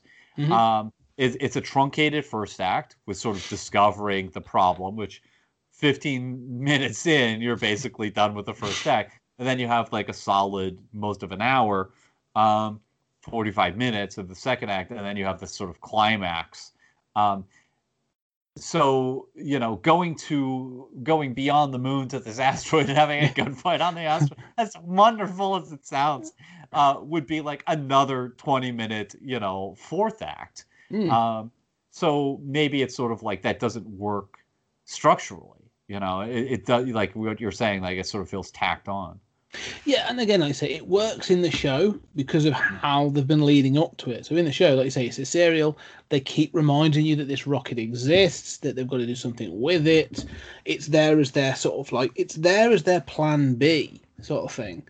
and and so that's when it sort of takes into effect. In this, it's like, oh no, we're going to run in parallel. We're going to have Quatermass invading the plant, and then we're going to have his his colleagues back at the thing, sort of like launching it remotely, sort of thing. So it makes sense. I can see why they adjusted it to have it run in parallel, but it, unfortunately, it results in quite a quick anticlimactic finish. Yeah. Um, but yeah, I can I, I completely understand why those decisions were made, like you know, budgetary and time wise. Again, this is this is still in the fifties where people, you know, sit, sitting for a two hour film would have consisted of probably an intermission where everyone got up to have ice cream as well at the hour point. So, you know, they want to keep people in, and oh, they also. This would have been, I think they were they were trying to keep everything less than sort of like you know ninety minutes, eighty minutes, you know, at the most, whatever. Because a lot of these would have been done as double bills as well. Mhm. There was that thing of like, if you can get on a double bill, then that's where the money is. And so anything too long, and you probably lose that opportunity. I sort of wish some films would think about that now, to be honest. Yeah. No, I agree. I mean, now it's like three hours is nothing, you know. Yeah. Uh, that used to be reserved for like, you know, big sweeping historical epics or something. Yeah. And now it's like, uh, you know, how Bob became a cop, the four hour uh, investigative, uh, deep insight that cost $300 million to make for some reason. Um, yeah, so I mean, I think there are movies like this where it could use another 20 minutes. Um, and and I think that you know the other thing is that the pacing is quite slow in all of these, but it staggers me that I mean you have just you have shots of like a car driving around where you're like, how does this take a minute? You know, like there are things like that where you think, why did you not cut this and put more of the stuff that you're talking about from the serial in? Um, but I mean, I would quite like the the you know sort of Moonraker esque uh, extravaganza at the end. Well, what what's even what's even more brilliant of it is because he, he the, the guy who plays Quatermass in, in the TV show um, is incredibly sort of like you know he's probably sort of in his late forties, early fifties, so you know he's sort of very, very British. He's playing the scientist in a very sort of like you know non uh, Brian Donlevy way. So to see him then going off in a rocket ship, sort of like it feels a little bit like the, the, he, they even make a point of it. Like he's not supposed to be doing this. Yeah. Like it fe- like you know, for him to be doing this, like he should be in the launch room and not in the ship. And so they make a bit of which also hits home quite well when they're like, Yeah, this is our last ditch effort. Like we have got you in the ship. That's you know how that's where That's we're at. we are. Yeah. Um and, well, it's and- also sort of like full circle with the first one, right? Because in the first one, he has no. I mean, we're used to the cliche of sort of, you know, uh, the scientist experimenting on himself. You know, uh, I, I've got this radiation that may or may not turn me into a giant spider. I Yeah. need to test this on myself first. Um, obviously, like Reed Richards going up in the ship himself. Um, you know, so we're sort of used to that. And the first Quatermass is, you know, eschews that so completely. He has Mm. no interest in going up. He's like, I pay people to do that. Yeah. you know, he, would- he would find that utterly absurd. And yet, at the end of the the second one, at least in the serial, uh, he has become that guy. Mm. Um, and so if you started out thinking, hmm, damn it, why, you know, this is about Quatermass. Why is he not eager to go up himself? Why is he not the hero as well as the protagonist? He sort of becomes that by the end of two, at least Yeah. in the series. Yeah, exactly. And th- and this is where, uh, as I say, like this, you know, what I said about having that arc. You know, like again, like you know, we've only seen the three. Um, you know, with Quatermass in the pit, like you, you get to that point in Quatermass in the pit where he, he sort of lived through that and becomes that hero where he's now willing to sort of like put himself in harm's way for some of it and to be at the front of the investigation. Um, and so you sort of do get that arc, but because they're so broken up over time and stuff like that, this is why I, I keep. Uh, we'll go back to it. The, uh, the pitch meeting of this for, for a reboot is that like you know is is basically I I actually messaged you and said like I've I've sat here for this evening. I've written up a two thousand word pitch for how I would bring Quatermass back. And a lot of it is exactly as you've said. It's this guy who's had a, a life, you know. In the TV series, his daughter is involved. Like she works with him. Um, but there's you know, you there's never a real mention of his wife or you know, her mother. Um and obviously there's no mention of, of her in the in the TV, you know, TV in sorry, in the, the films. Um and so I had this idea of him being this sort of like he's had this life. He's probably in his late forties, early fifties when you're meeting for Quatermass, the first film, and you know he's estranged from his daughter. I'd have each of them. So he's, he's estranged from his daughter. He's lost his wife. He's you know he's dedicated his life to his work, and it'd be this thing of in his later life, reacclimatizing to humanity. Like you know actually getting, you know saying actually, I keep talking about these grand ideas about the future of saving the human race and space and all this other stuff, but actually, I need to be a part of the human race. And it sounds cliche. It sounds cliched actually, right? Saying it in shorthand, but over this time, and then what I wanted for him to be sort of coming to this term of like, yeah, I've got to get involved, and I've got to, I want to, you know, re-engage with my daughter and my granddaughter because he has a granddaughter later on. Not in my pitch, in the actual Nigel Kneale story and then to reach the end of to reach the end of Quatermass and the pit, and for him to have reached this point where he is re-engaging with humanity, and to do- things, to then find out that humanity was actually spawned by you know aliens, and at, our core we have a brutality that can just be switched on, and we'll you know we will happily kill each other in an instant. To for him then to go, do you know what? I'm not entirely sure I can cope with this thing of like having to save humanity and recognizing that we are actually just all animals and i'm not entirely sure we deserve to go off into space. Um, and then that's when he also he separates himself off and goes to live and retire in scotland. And then because of this realization and this this acknowledgement of we are from space we are part alien or whatever society starts to break down a little bit and it becomes more and more and eventually, in what happens in Quatermass, or it's called the Quatermass conclusion, was the film version, the truncated version of the series, which is literally that. They took the episodes and just edited bits out. Hmm. But in the series, he finds out that his granddaughter, his, his, his daughter has been killed, and his granddaughter has gone missing. So Quatermass goes back to London because he's from Scotland. He travels back to England to start looking for his daughter, his granddaughter, and he finds out that the basically people have just gone potty. Like they just don't know how to deal with this information. This is ten years after Quatermass in the pit, I suppose. and so all these sort of like earth like or sort of like cult groups have come up and they all start worshipping this idea of being aliens. So they're trying to connect with this idea and they go around these people traveling as part of this sort of cult. And then all of a sudden, in the show, actually, these beams start coming down and these people think they are being returned that's what they think. They think it's like some like you know uh, Hale-Bopp comet kind of deal, you know, sort of Heaven's Gate deal. Like Rapture.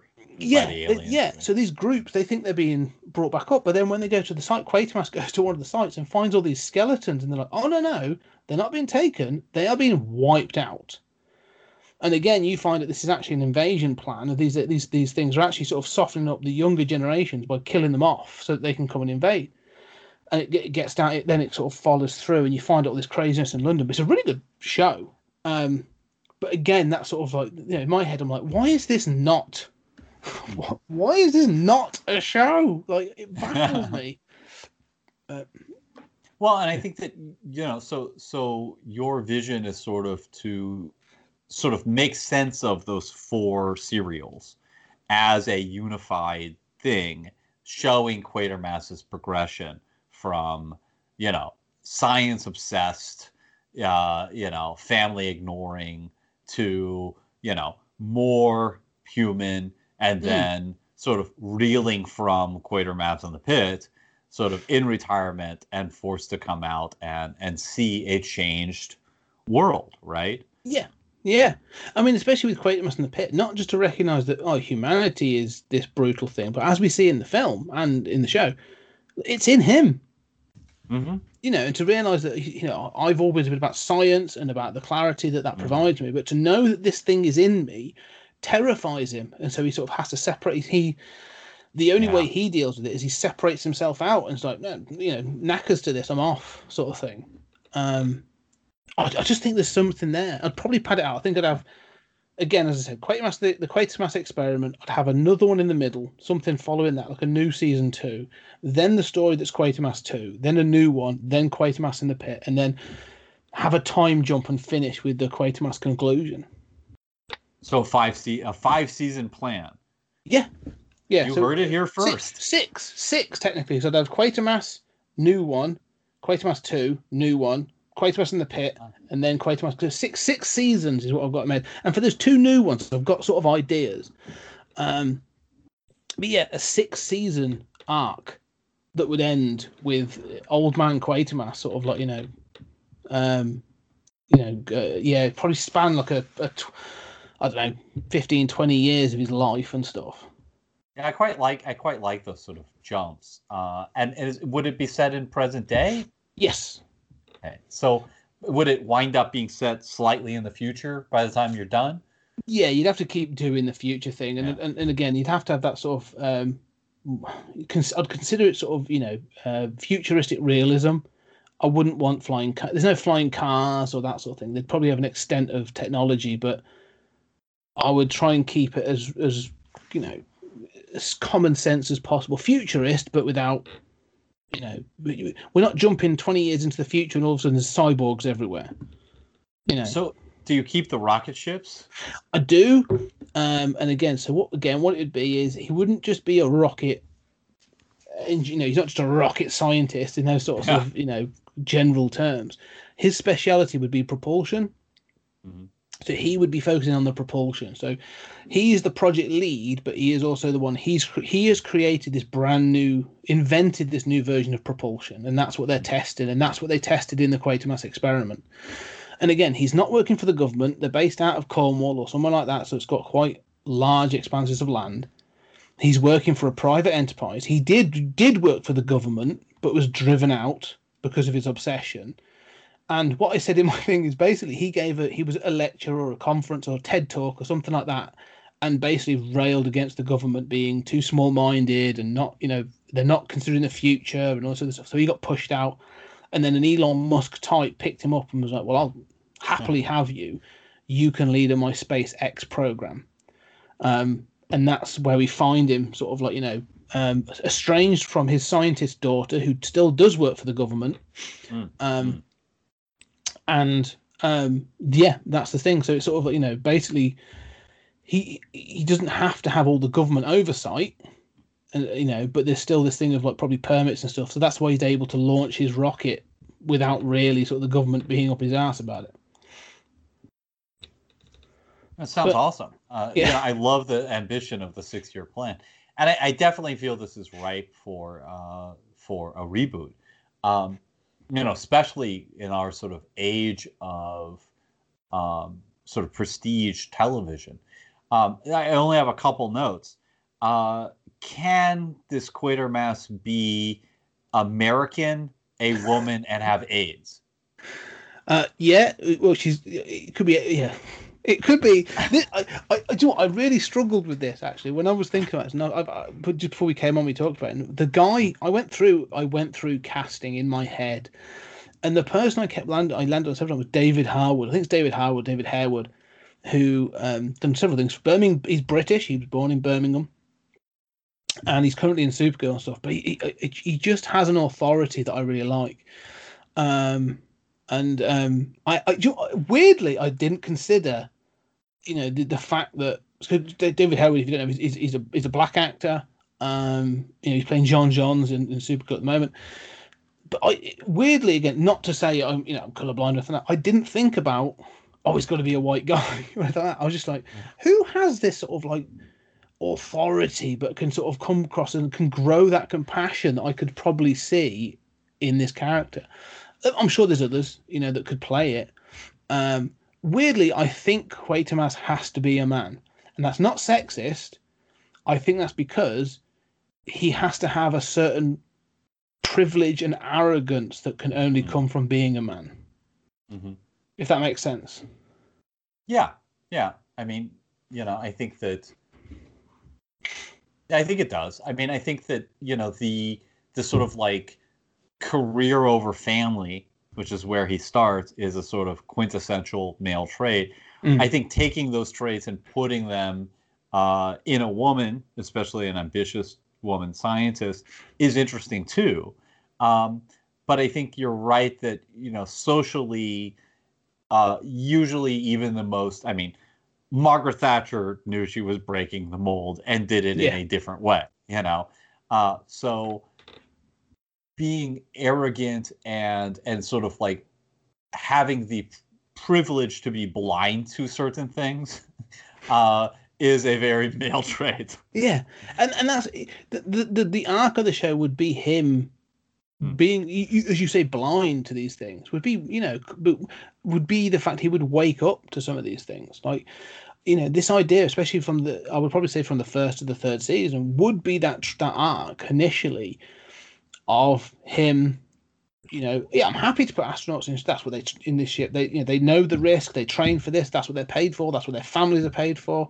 So when they die, it's not. I, I, my conscience is clear. I have no problem with that.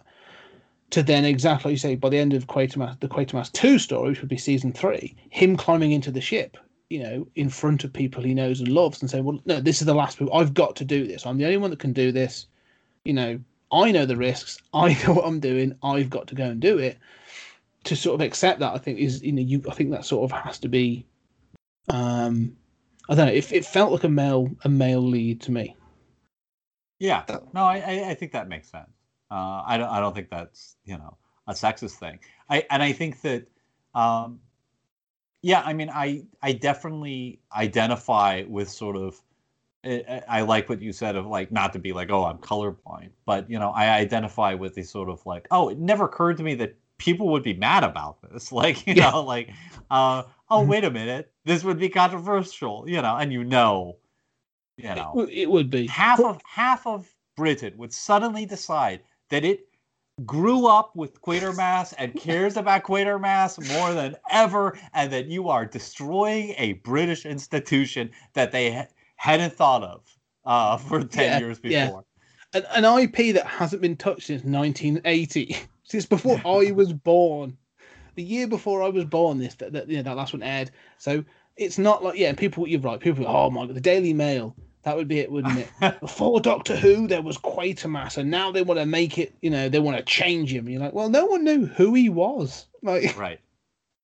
No, I mean that's true. Uh, and you know, for as much as people want to, uh, you know, and occasionally with with some merit, uh, you know, the sort of uh, culture of outrage and people want to rail at social justice warriors for making Mhm. issues out of things. The right does it just as much, if not more, especially and they're- and way more disingenuously, in my personal opinion. Um, you know, I could just see those those headlines. You know, uh, British icon. You Yeah. know, uh, race shifted in a pathetic attempt at uh, you know inclusion. yeah, Get your that's it. politics out of my Quatermass. That's yeah, yeah, uh, yeah. Uh, I the thing is, I do see this working, and I could, I honestly could see this being a prestige show. You know, I think, it would I think, I, I don't know if the BBC still own the rights. I assume they do because they released. I'm just checking. Yeah, they released the most recent version, which was the the Quatermass and the Pit TV show on Blu-ray. So they they still own this stuff. They probably still own the rights to you know. Um, I don't see why they wouldn't. It seems like a really sort of in, in a world it's like a bloody uh, film trailer. you got yourself. Yeah, I did. I heard it too. in the present day, in this anti-science climate, I, I all I can I've said it before. And I think I've sounded like a broken record on this. Quatermass feels like the right hero for the time.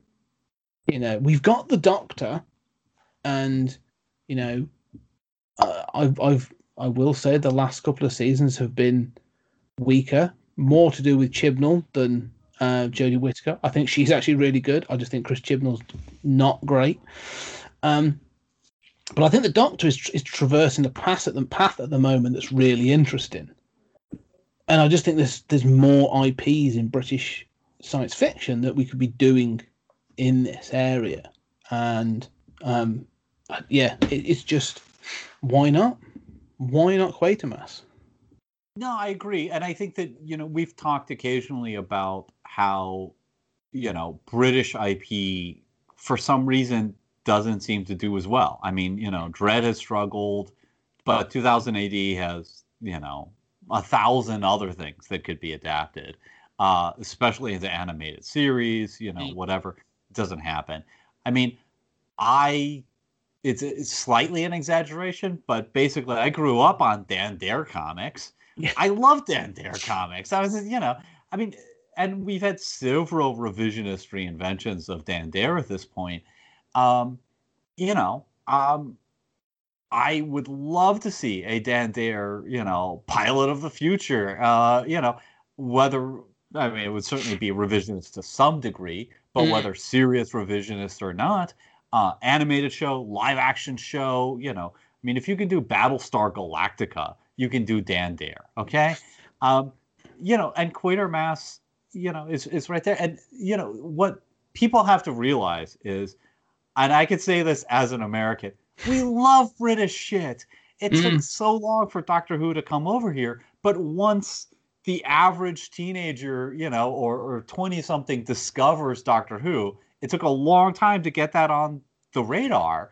But once you discover this stuff, it's cooler because it's British. And and you know, part of the mystery, you know, anytime you're investigating a new IP or you're falling in love with a new IP, is figuring out that history, right? Yeah, And and being like, oh, but wait a minute, you know, it's Professor X actually is this, you know, and all of that sort of trivia and uh, and minutia. Um, and and having that sort of textured history is is more interesting and more important. And so we love British stuff. Yeah. we love uh, Well, that stuff. So you- you mentioned- is- you, you, you. I, I agree, and I think one of the things you say about 2000 AD, you and I both have a massive affinity for 2000 AD, a Dredd in particular. But you're right. There's, I mean, you know, at the moment, as far as I'm aware, Duncan Jones has been working on a script for a Rogue Trooper movie that excites Neil Marshall put himself up as you know he'd love to have directed it. Excellent, you know. I think that'd be you know. But that that that comic, that anthology, is loaded with stuff. Like you know, I would love to see all kinds of things. But you know, think if you think like Nemesis the Warlock in an animated TV show, like you could do that sort of um, that that art style of um, I forget his name now, Christ. But you know, obviously written by Pat Mills. If you if you think some of the stuff that's being produced at the moment is stark, is is snarky and gonna make you know make you feel uncomfortable, wait till you you know that. Y- Yes, it's like you know, there's so much stuff, like I say, Rogue Trooper or or um, Skizz or, or D.R. and Quinch, all the stuff that sort of like Mhm. um, Alan Moore did. D- D.R. and Quinch as a limited animated series would be phenomenal. If you think Deadpool breaks the fourth wall in a dangerous, like you know, and, and is is crazy, you haven't read D.R. and Quinch. Um, Yeah, and if you think Guardians of the Galaxy is, you know, goofy and winky, you know, wait till this, right? yeah, exactly. The audience has been primed for it already. and I think you know there's a there is definitely a um an audience for this most definitely. My big issue and and you know rebellion. I don't think you're ever going to hear this, but like I don't think rebellion knows it, or if they do, because I, I do know for a fact that in the '90s they tried to sell pre-rebellion they tried to sell off a bunch of the IP to a number of studios. Um, I think it was it was Fleet Fleetway. Um, Yeah. but um, they they now own the IPs for these things. But they don't want to be proactive about it. I think that they seem to want to wait for people to come to them. Oh, we see that Dredd, you know, we want to move on from the 1995 Dredd. We want to do another one. Great. Duncan Jones has turned up and said he wants to write a script for Rogue Trooper. Okay, good. Do it. All right. Why have I not got you banging on the door of people going, you really should make a Zenith film or a Zenith? Zenith. You think that if the boys sells, Might piss make off Grant Morrison, but I mean, you Yeah. know, but no, I mean, Zenith is, is amazing. I mean, Yeah. that's another thing I sort of grew up on. you know, and you know, I mean, you know, uh, it's incomplete, but like you got Halo Jones. Right. You know, th- there's IPs out absolutely. This uh, this book has got that much stuff. Bring the creators back. Let them be involved. Do the Yeah. right thing. You Throw saw what happened. Yeah, And you know, I mean, I love. Uh, well, I wouldn't say I love. It's a very mixed bag, but uh, you know, Tartakovsky's Primal. Uh, Mm, mm. Well, I'm I'm the biggest fan of uh, Flesh. Yeah. Um, You know, you know. I mean, that might not sustain a series, but you could do that as a movie. Do it silent. You know, do it just you know, dinosaur devouring, dinosaur devouring stuff. I mean, you know, I and that strip is something that struggled in 2000 AD with several revivals, but um, you know, uh, I could easily see succeeding. And you know, I, I don't know about the politics of, of rebellion, um, you know, except what I've read largely in 2000 AD Mhm. and magazine. But um, but you know, uh, it seems to me that it's not that expensive these days to do an animated series or two, Mm. and you know, especially if you keep costs down, you know, and you don't hire the big name celebrities to do voice acting, you know, which you know probably an animated Judge Dredd or Rogue Trooper doesn't need uh, Will Ferrell, okay? yeah, Um, so you know, I don't see why these different, um, whether it's the B, I mean, obviously the BBC has a special relationship with the with the government and everything, and is constrained in certain respects. But when it comes to Rebellion and, and other British IP holders, um, you know, I don't see why the Marvel method of getting a loan uh, and you know using that to finance say three animated miniseries or something, um, you know, of eight episodes, ten episodes each, or something like that. Um, that would seem very doable and something that probably you know you're going to be able to probably pre-sell with um, you know Netflix or Amazon or, or an outlet like that. Yeah. And again, like you said, the, the the IP doesn't have to be massively known. You know, The Boys was a pretty small independent comic. You know, for a long time. Mm-hmm. you know how many you know i can guarantee you its sales now since the tv show are going to be a hell of a lot higher than it ever was before you know it, even when it was being released um and probably the same with invincible you know these things you know the, the people are aware of them and the thing in my head i keep thinking of like you know um, is sort of nemesis the warlock? You know it's got a really distinctive look. Um kevin mcneil that's it kevin mcneil art. Have him doing you know have not, not not do the animation but try and maintain a little bit of that that art style in the animation and then have you know introduce that world with Torquemada and, and Nemesis the Warlock. And people would lap that they're like sorry this is a comic. Oh yeah yeah this is a comic. This is how weird and you know like this, this critique of of conservative government in the 80s does go as far as being a, a fascist underground society um so yeah, I, I- think you know I, don't- I don't know why these British IPs stall so much. Part of it think part of me does think it's it's um not insecurity that's the wrong word but like I think you know it's scope. We're a bit like oh well, we're fine we're fine we've got on the BBC and you know we'll leave it at that sort of thing. But again, like you say, like you know, look at Harry Potter or Mm. Ed, Ed the Edgar Wright um, Cornetto trilogy. Mm, mhm. Like you, you can't get anything more fundamentally British in many ways than sort of like you know Shaun of the Dead, Hot Fuzz, and, and you know the World's End. You know, Wo- uh, World's End is about a pub crawl in a small British village. Like you know, it, they, they are really small scope sort of British films, but they they are massive. I mean, granted, they are well written and well acted and, and you know very well made films, but there's that fundamental Britishness that just seems to sort of succeed. Um, uh, you know, especially in the states at times when when it's done right. Don't know why it doesn't it doesn't get done. Look, Good Omens. Amazon did Good Omens. Oh yeah, and quite And good was- actually. Yeah, I, I yeah. enjoyed that a lot. And that was incredibly British. That's Terry Pratchett yeah. and Neil Gaiman. You can't, you know, that's again. I, I don't know why. I don't know why there's not some of these things just you know don't get picked up. Um, and again, if you were to talk to people that are already in at that that level, if you were to say to Edgar Wright or Neil Gaiman or Neil Marshall, Duncan Jones, these people we've all mentioned, and say to them, um, when I look at some of these IPs from 2000 AD, or we found this thing Quatermass, what do you think? I'm pretty sure they'd all be like, oh, no, yeah. Pretty sure they'd all be aware of at least some of them. You know, they'd be going, oh, no, you should really go do this. If you liked Game of Thrones, you should read Slain, you know, yeah. that sort of thing. Uh, If you thought Game of Thrones wasn't violent enough, we have the IP for you.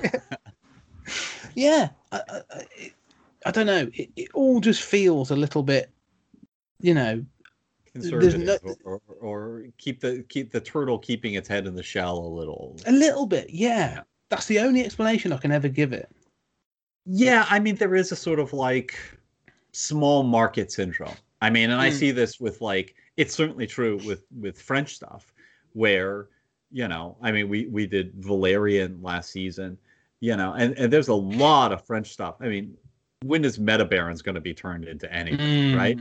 um you know and so there is this sort of feeling i mean this is true of, of like japanese stuff although in japan there's a big market for uh manga and anime so you can afford to do that stuff and for films based on this stuff so you can afford to do that but that stuff is generally made for the japanese market Mhm. and it's exported later. There's the cliche of like Japanese IP holders never even considering any market outside of Japan and sometimes letting stuff go for peanuts and not even taking action against like massive piracy because they're Mm. like, well, that doesn't count. It's outside of Japan. we have no market there. Um, which obviously, you know, it's less true in some cases, like, you know, Bandai, but um, but uh, you know, I think there is a sort of like small market syndrome sort Mm. of thing of how do we adapt this, you know, and, and, and then part of the problem is when you do get this stuff, um, you know, get some American funding usually, or get some Hollywood money or Amazon money, you know, it gets adapted a little too much, right? Mm. uh, which I think is too often the case. You know, um, it's like, well, this is interesting, but you know, well, I mean, that was the case with the first Judge Dredd movie, right? Mhm. You know, it's Yeah. like, we love this IP, but you gotta understand we're selling this to America. You know, Yeah. and I think one of the great advantages of this sort of um, era that we're in, especially in, in terms of television and streaming, is that there's no such there's almost no such thing as anything that's not a niche market and those niche Mhm. markets are way more profitable than they were in the past and Mm. so you can take something and not uh castrate it not make it you know american and and have it succeed on its own terms and if anything it's going to stand out better because it is british and different Yeah, and the other thing is, I think we've now got to a point where we are acclimatized and, um, you know, vaccinated towards weirdness. Mm. You know, there was a period when you were like, oh, you were never going to see, you know, Doom Patrol's the last IP you are going to see as a TV show, and all of a sudden it's got two seasons and they're good. You know, they're they're good and they're weird. And then you're on Netflix, on, yeah, on Netflix you get like Stranger Things and the Umbrella Academy, and then you've got Swamp Thing appearing elsewhere, and and um, the boys. You say, you know, we are we are sort of used to this level of violence and weird, where we go, oh no no, that's what this. You know, you meet it on its on its terms. Like it's not going to meet you on your. You know, it's just going to come at you, and you either accept it or you don't. And a lot of people are willing to do that now.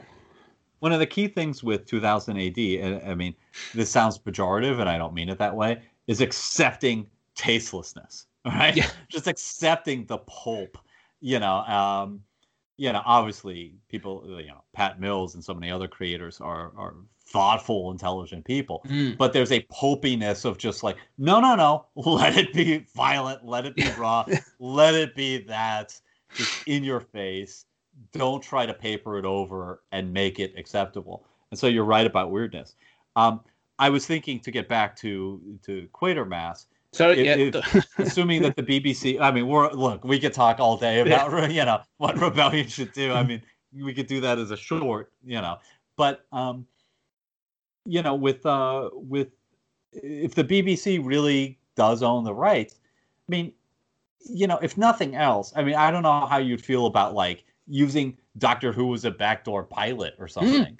I mean, every Doctor Who spin-off, with the exception of Torchwood, which I'm a, a big fan of, um, but I admit is very uneven. You know, there's this every Doctor Who spin-off basically fails.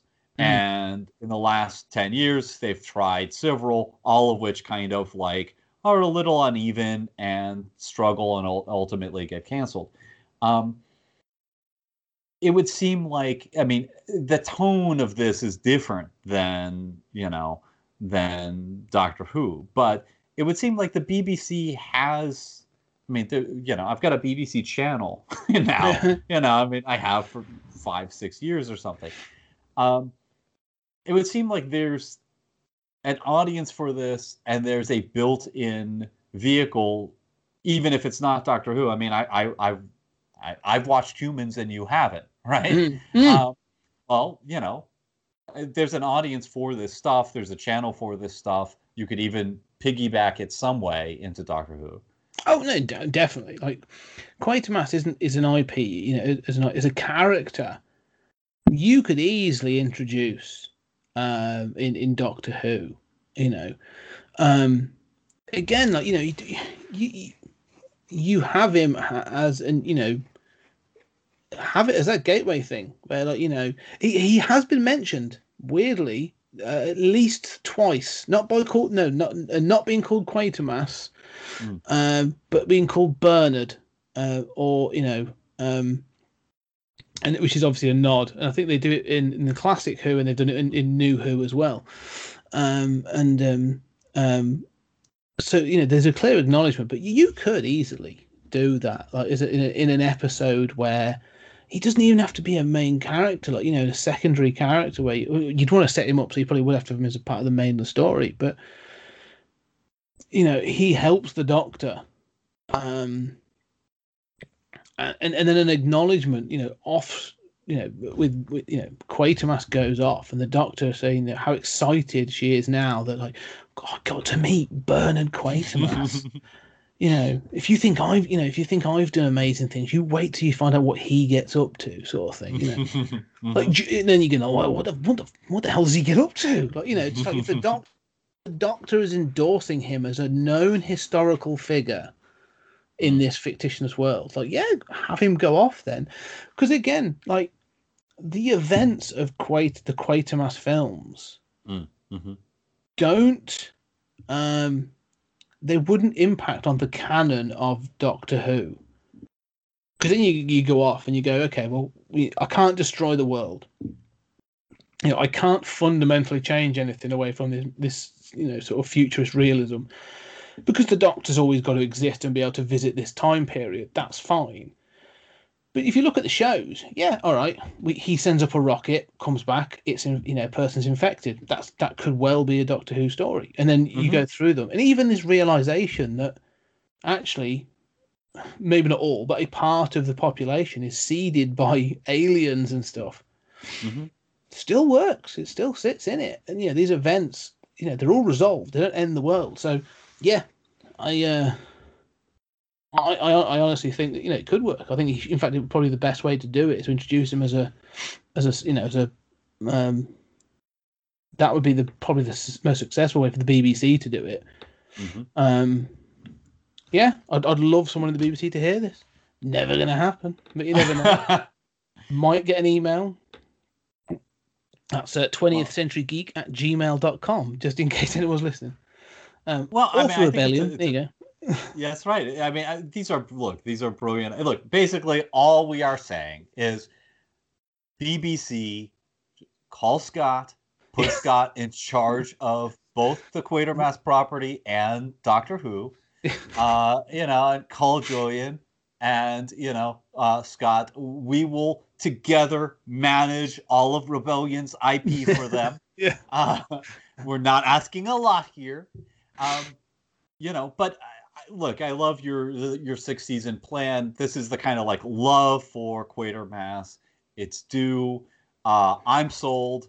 I'm you know a Yank who who hadn't heard of Quatermass before. You know, Quatermass in the pit. In fact, it, it took me like a year to stop calling him Quartermass. Yeah. Uh, so you know, just Well, by force of the word quarter uh, Just getting- in my Getting back to the films, we will wrap up. It it seems to have ta- uh, it seems to have taken Brian Donlevy quite a while as well, because he can never determine how he says it. At one point, it's Quatermass, and at the point it is it's it's Quitamus, and he can't seem to say it.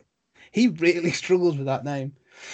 Well, Um, uh, looking at a couple things, looking at Wikipedia, which is Mhm. you know the, the scholarly source uh, par excellence.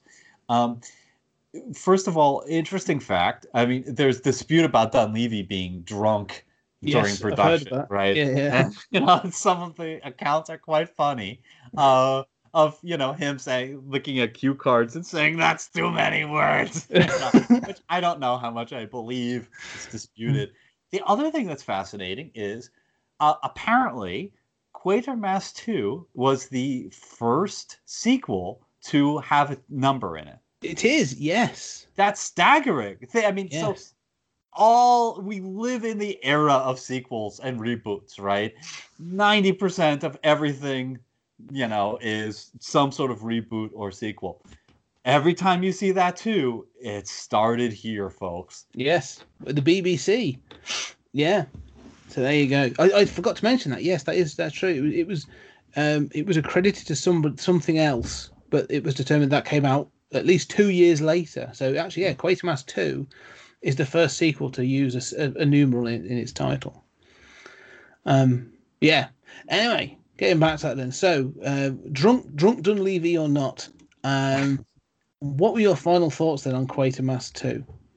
I think it's quite enjoyable. I don't know whether I like this better or, or uh, less than the first. I like uh, the pit the best. Mm. Uh, I see why you chose that. Um, it stays in my memory. You know, I f- have trouble remembering basic elements of the plot of the first one. Mm. Um, I have to sort of like figure it out uh, or look it up. But uh, that third one sticks in my head. Uh, the you know the the pod of the ship in the on the underground sticks in my head, and of course that climax is fantastic. The cathedral climax in one is good, um, but I, I I think the climax is is weak in this Mm. having said that, I love the action and I love the mystery. And I think that, you know, while the mystery, you know, is a little weak with this mark on the face and stuff, there's black goo Mm. and, you know, there's there's other like I mean, it's hard to beat. This is my moon base. Yeah. you know, set up. That's a great, great, great, great.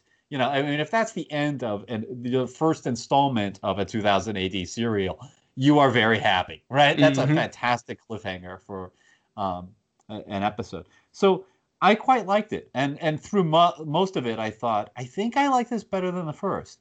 Uh, ultimately, I don't know, but I do really like the action, and I do really like aspects of the mystery. What about you? No, the same. I, I definitely like this more than the first. I think the, the, the first one has a very specific tone uh, and is, is going for something. This this is slightly darker um, and it, it seems more involved in what it wants to do. So you know, the first one's quite small. It's got a very small cast.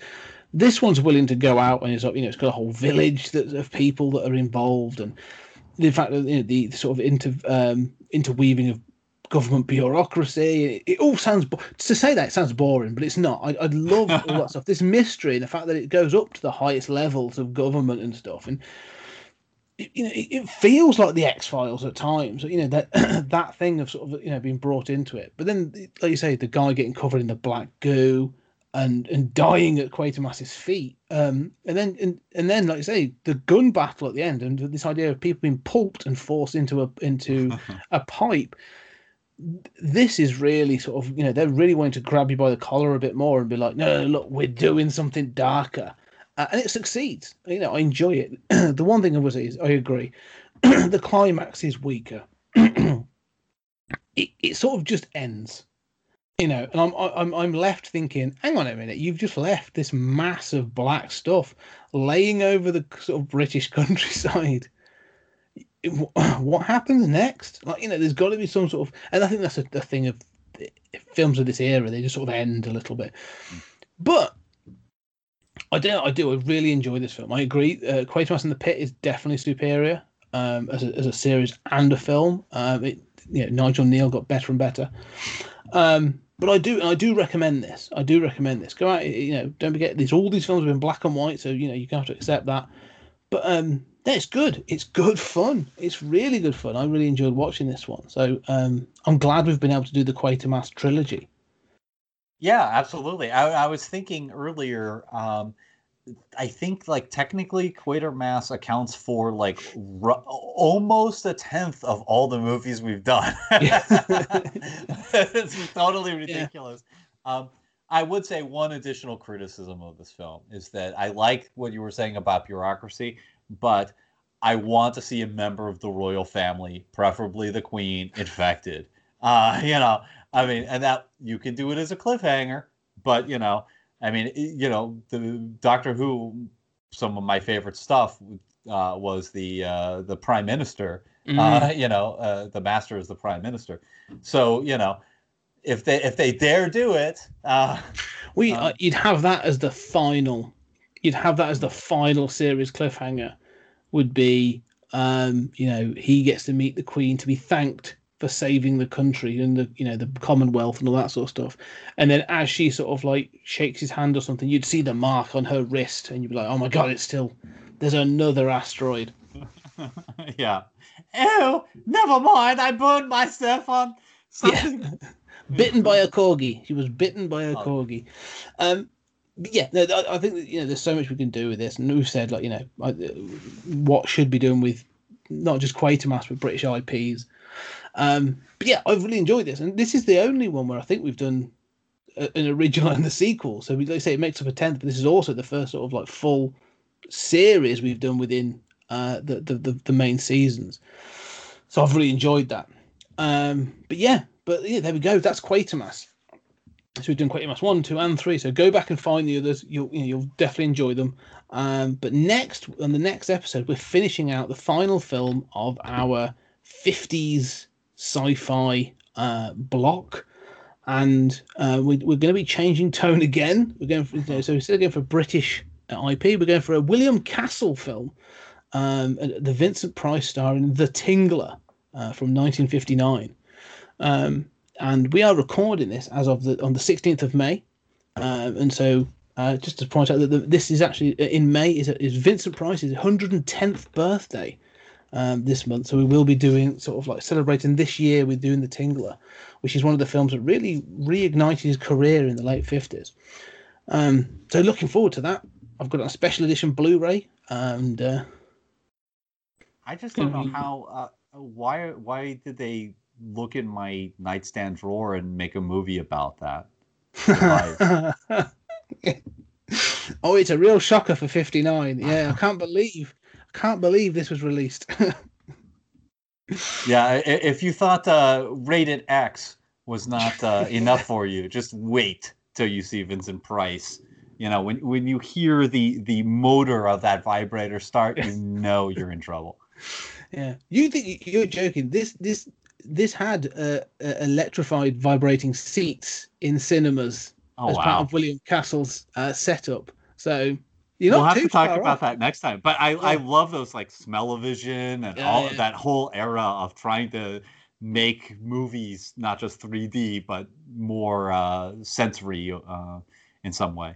We will. We'll talk about it on the next episode. But uh, as always, if you want to get in contact, if you've got any, any comments or questions or anything about the films we've talked about, or any of the proposals we've made, you know, um, if you're the director of the BBC or the CEO of Rebellion, happily get in contact with us. You can reach us at uh, on uh, uh, at Podtime Space on Twitter, or if you do want to email us, you can email at 20th Century Geek, 20th Century Geek at uh, gmail.com and uh, we will happily talk about any of the films that we uh, have uh, we've watched and reviewed, and uh, we've got some awesome stuff coming up in the future as well. So uh, sit back, relax, and enjoy it. And uh, Julian, uh, I'll also speak to you in the next episode.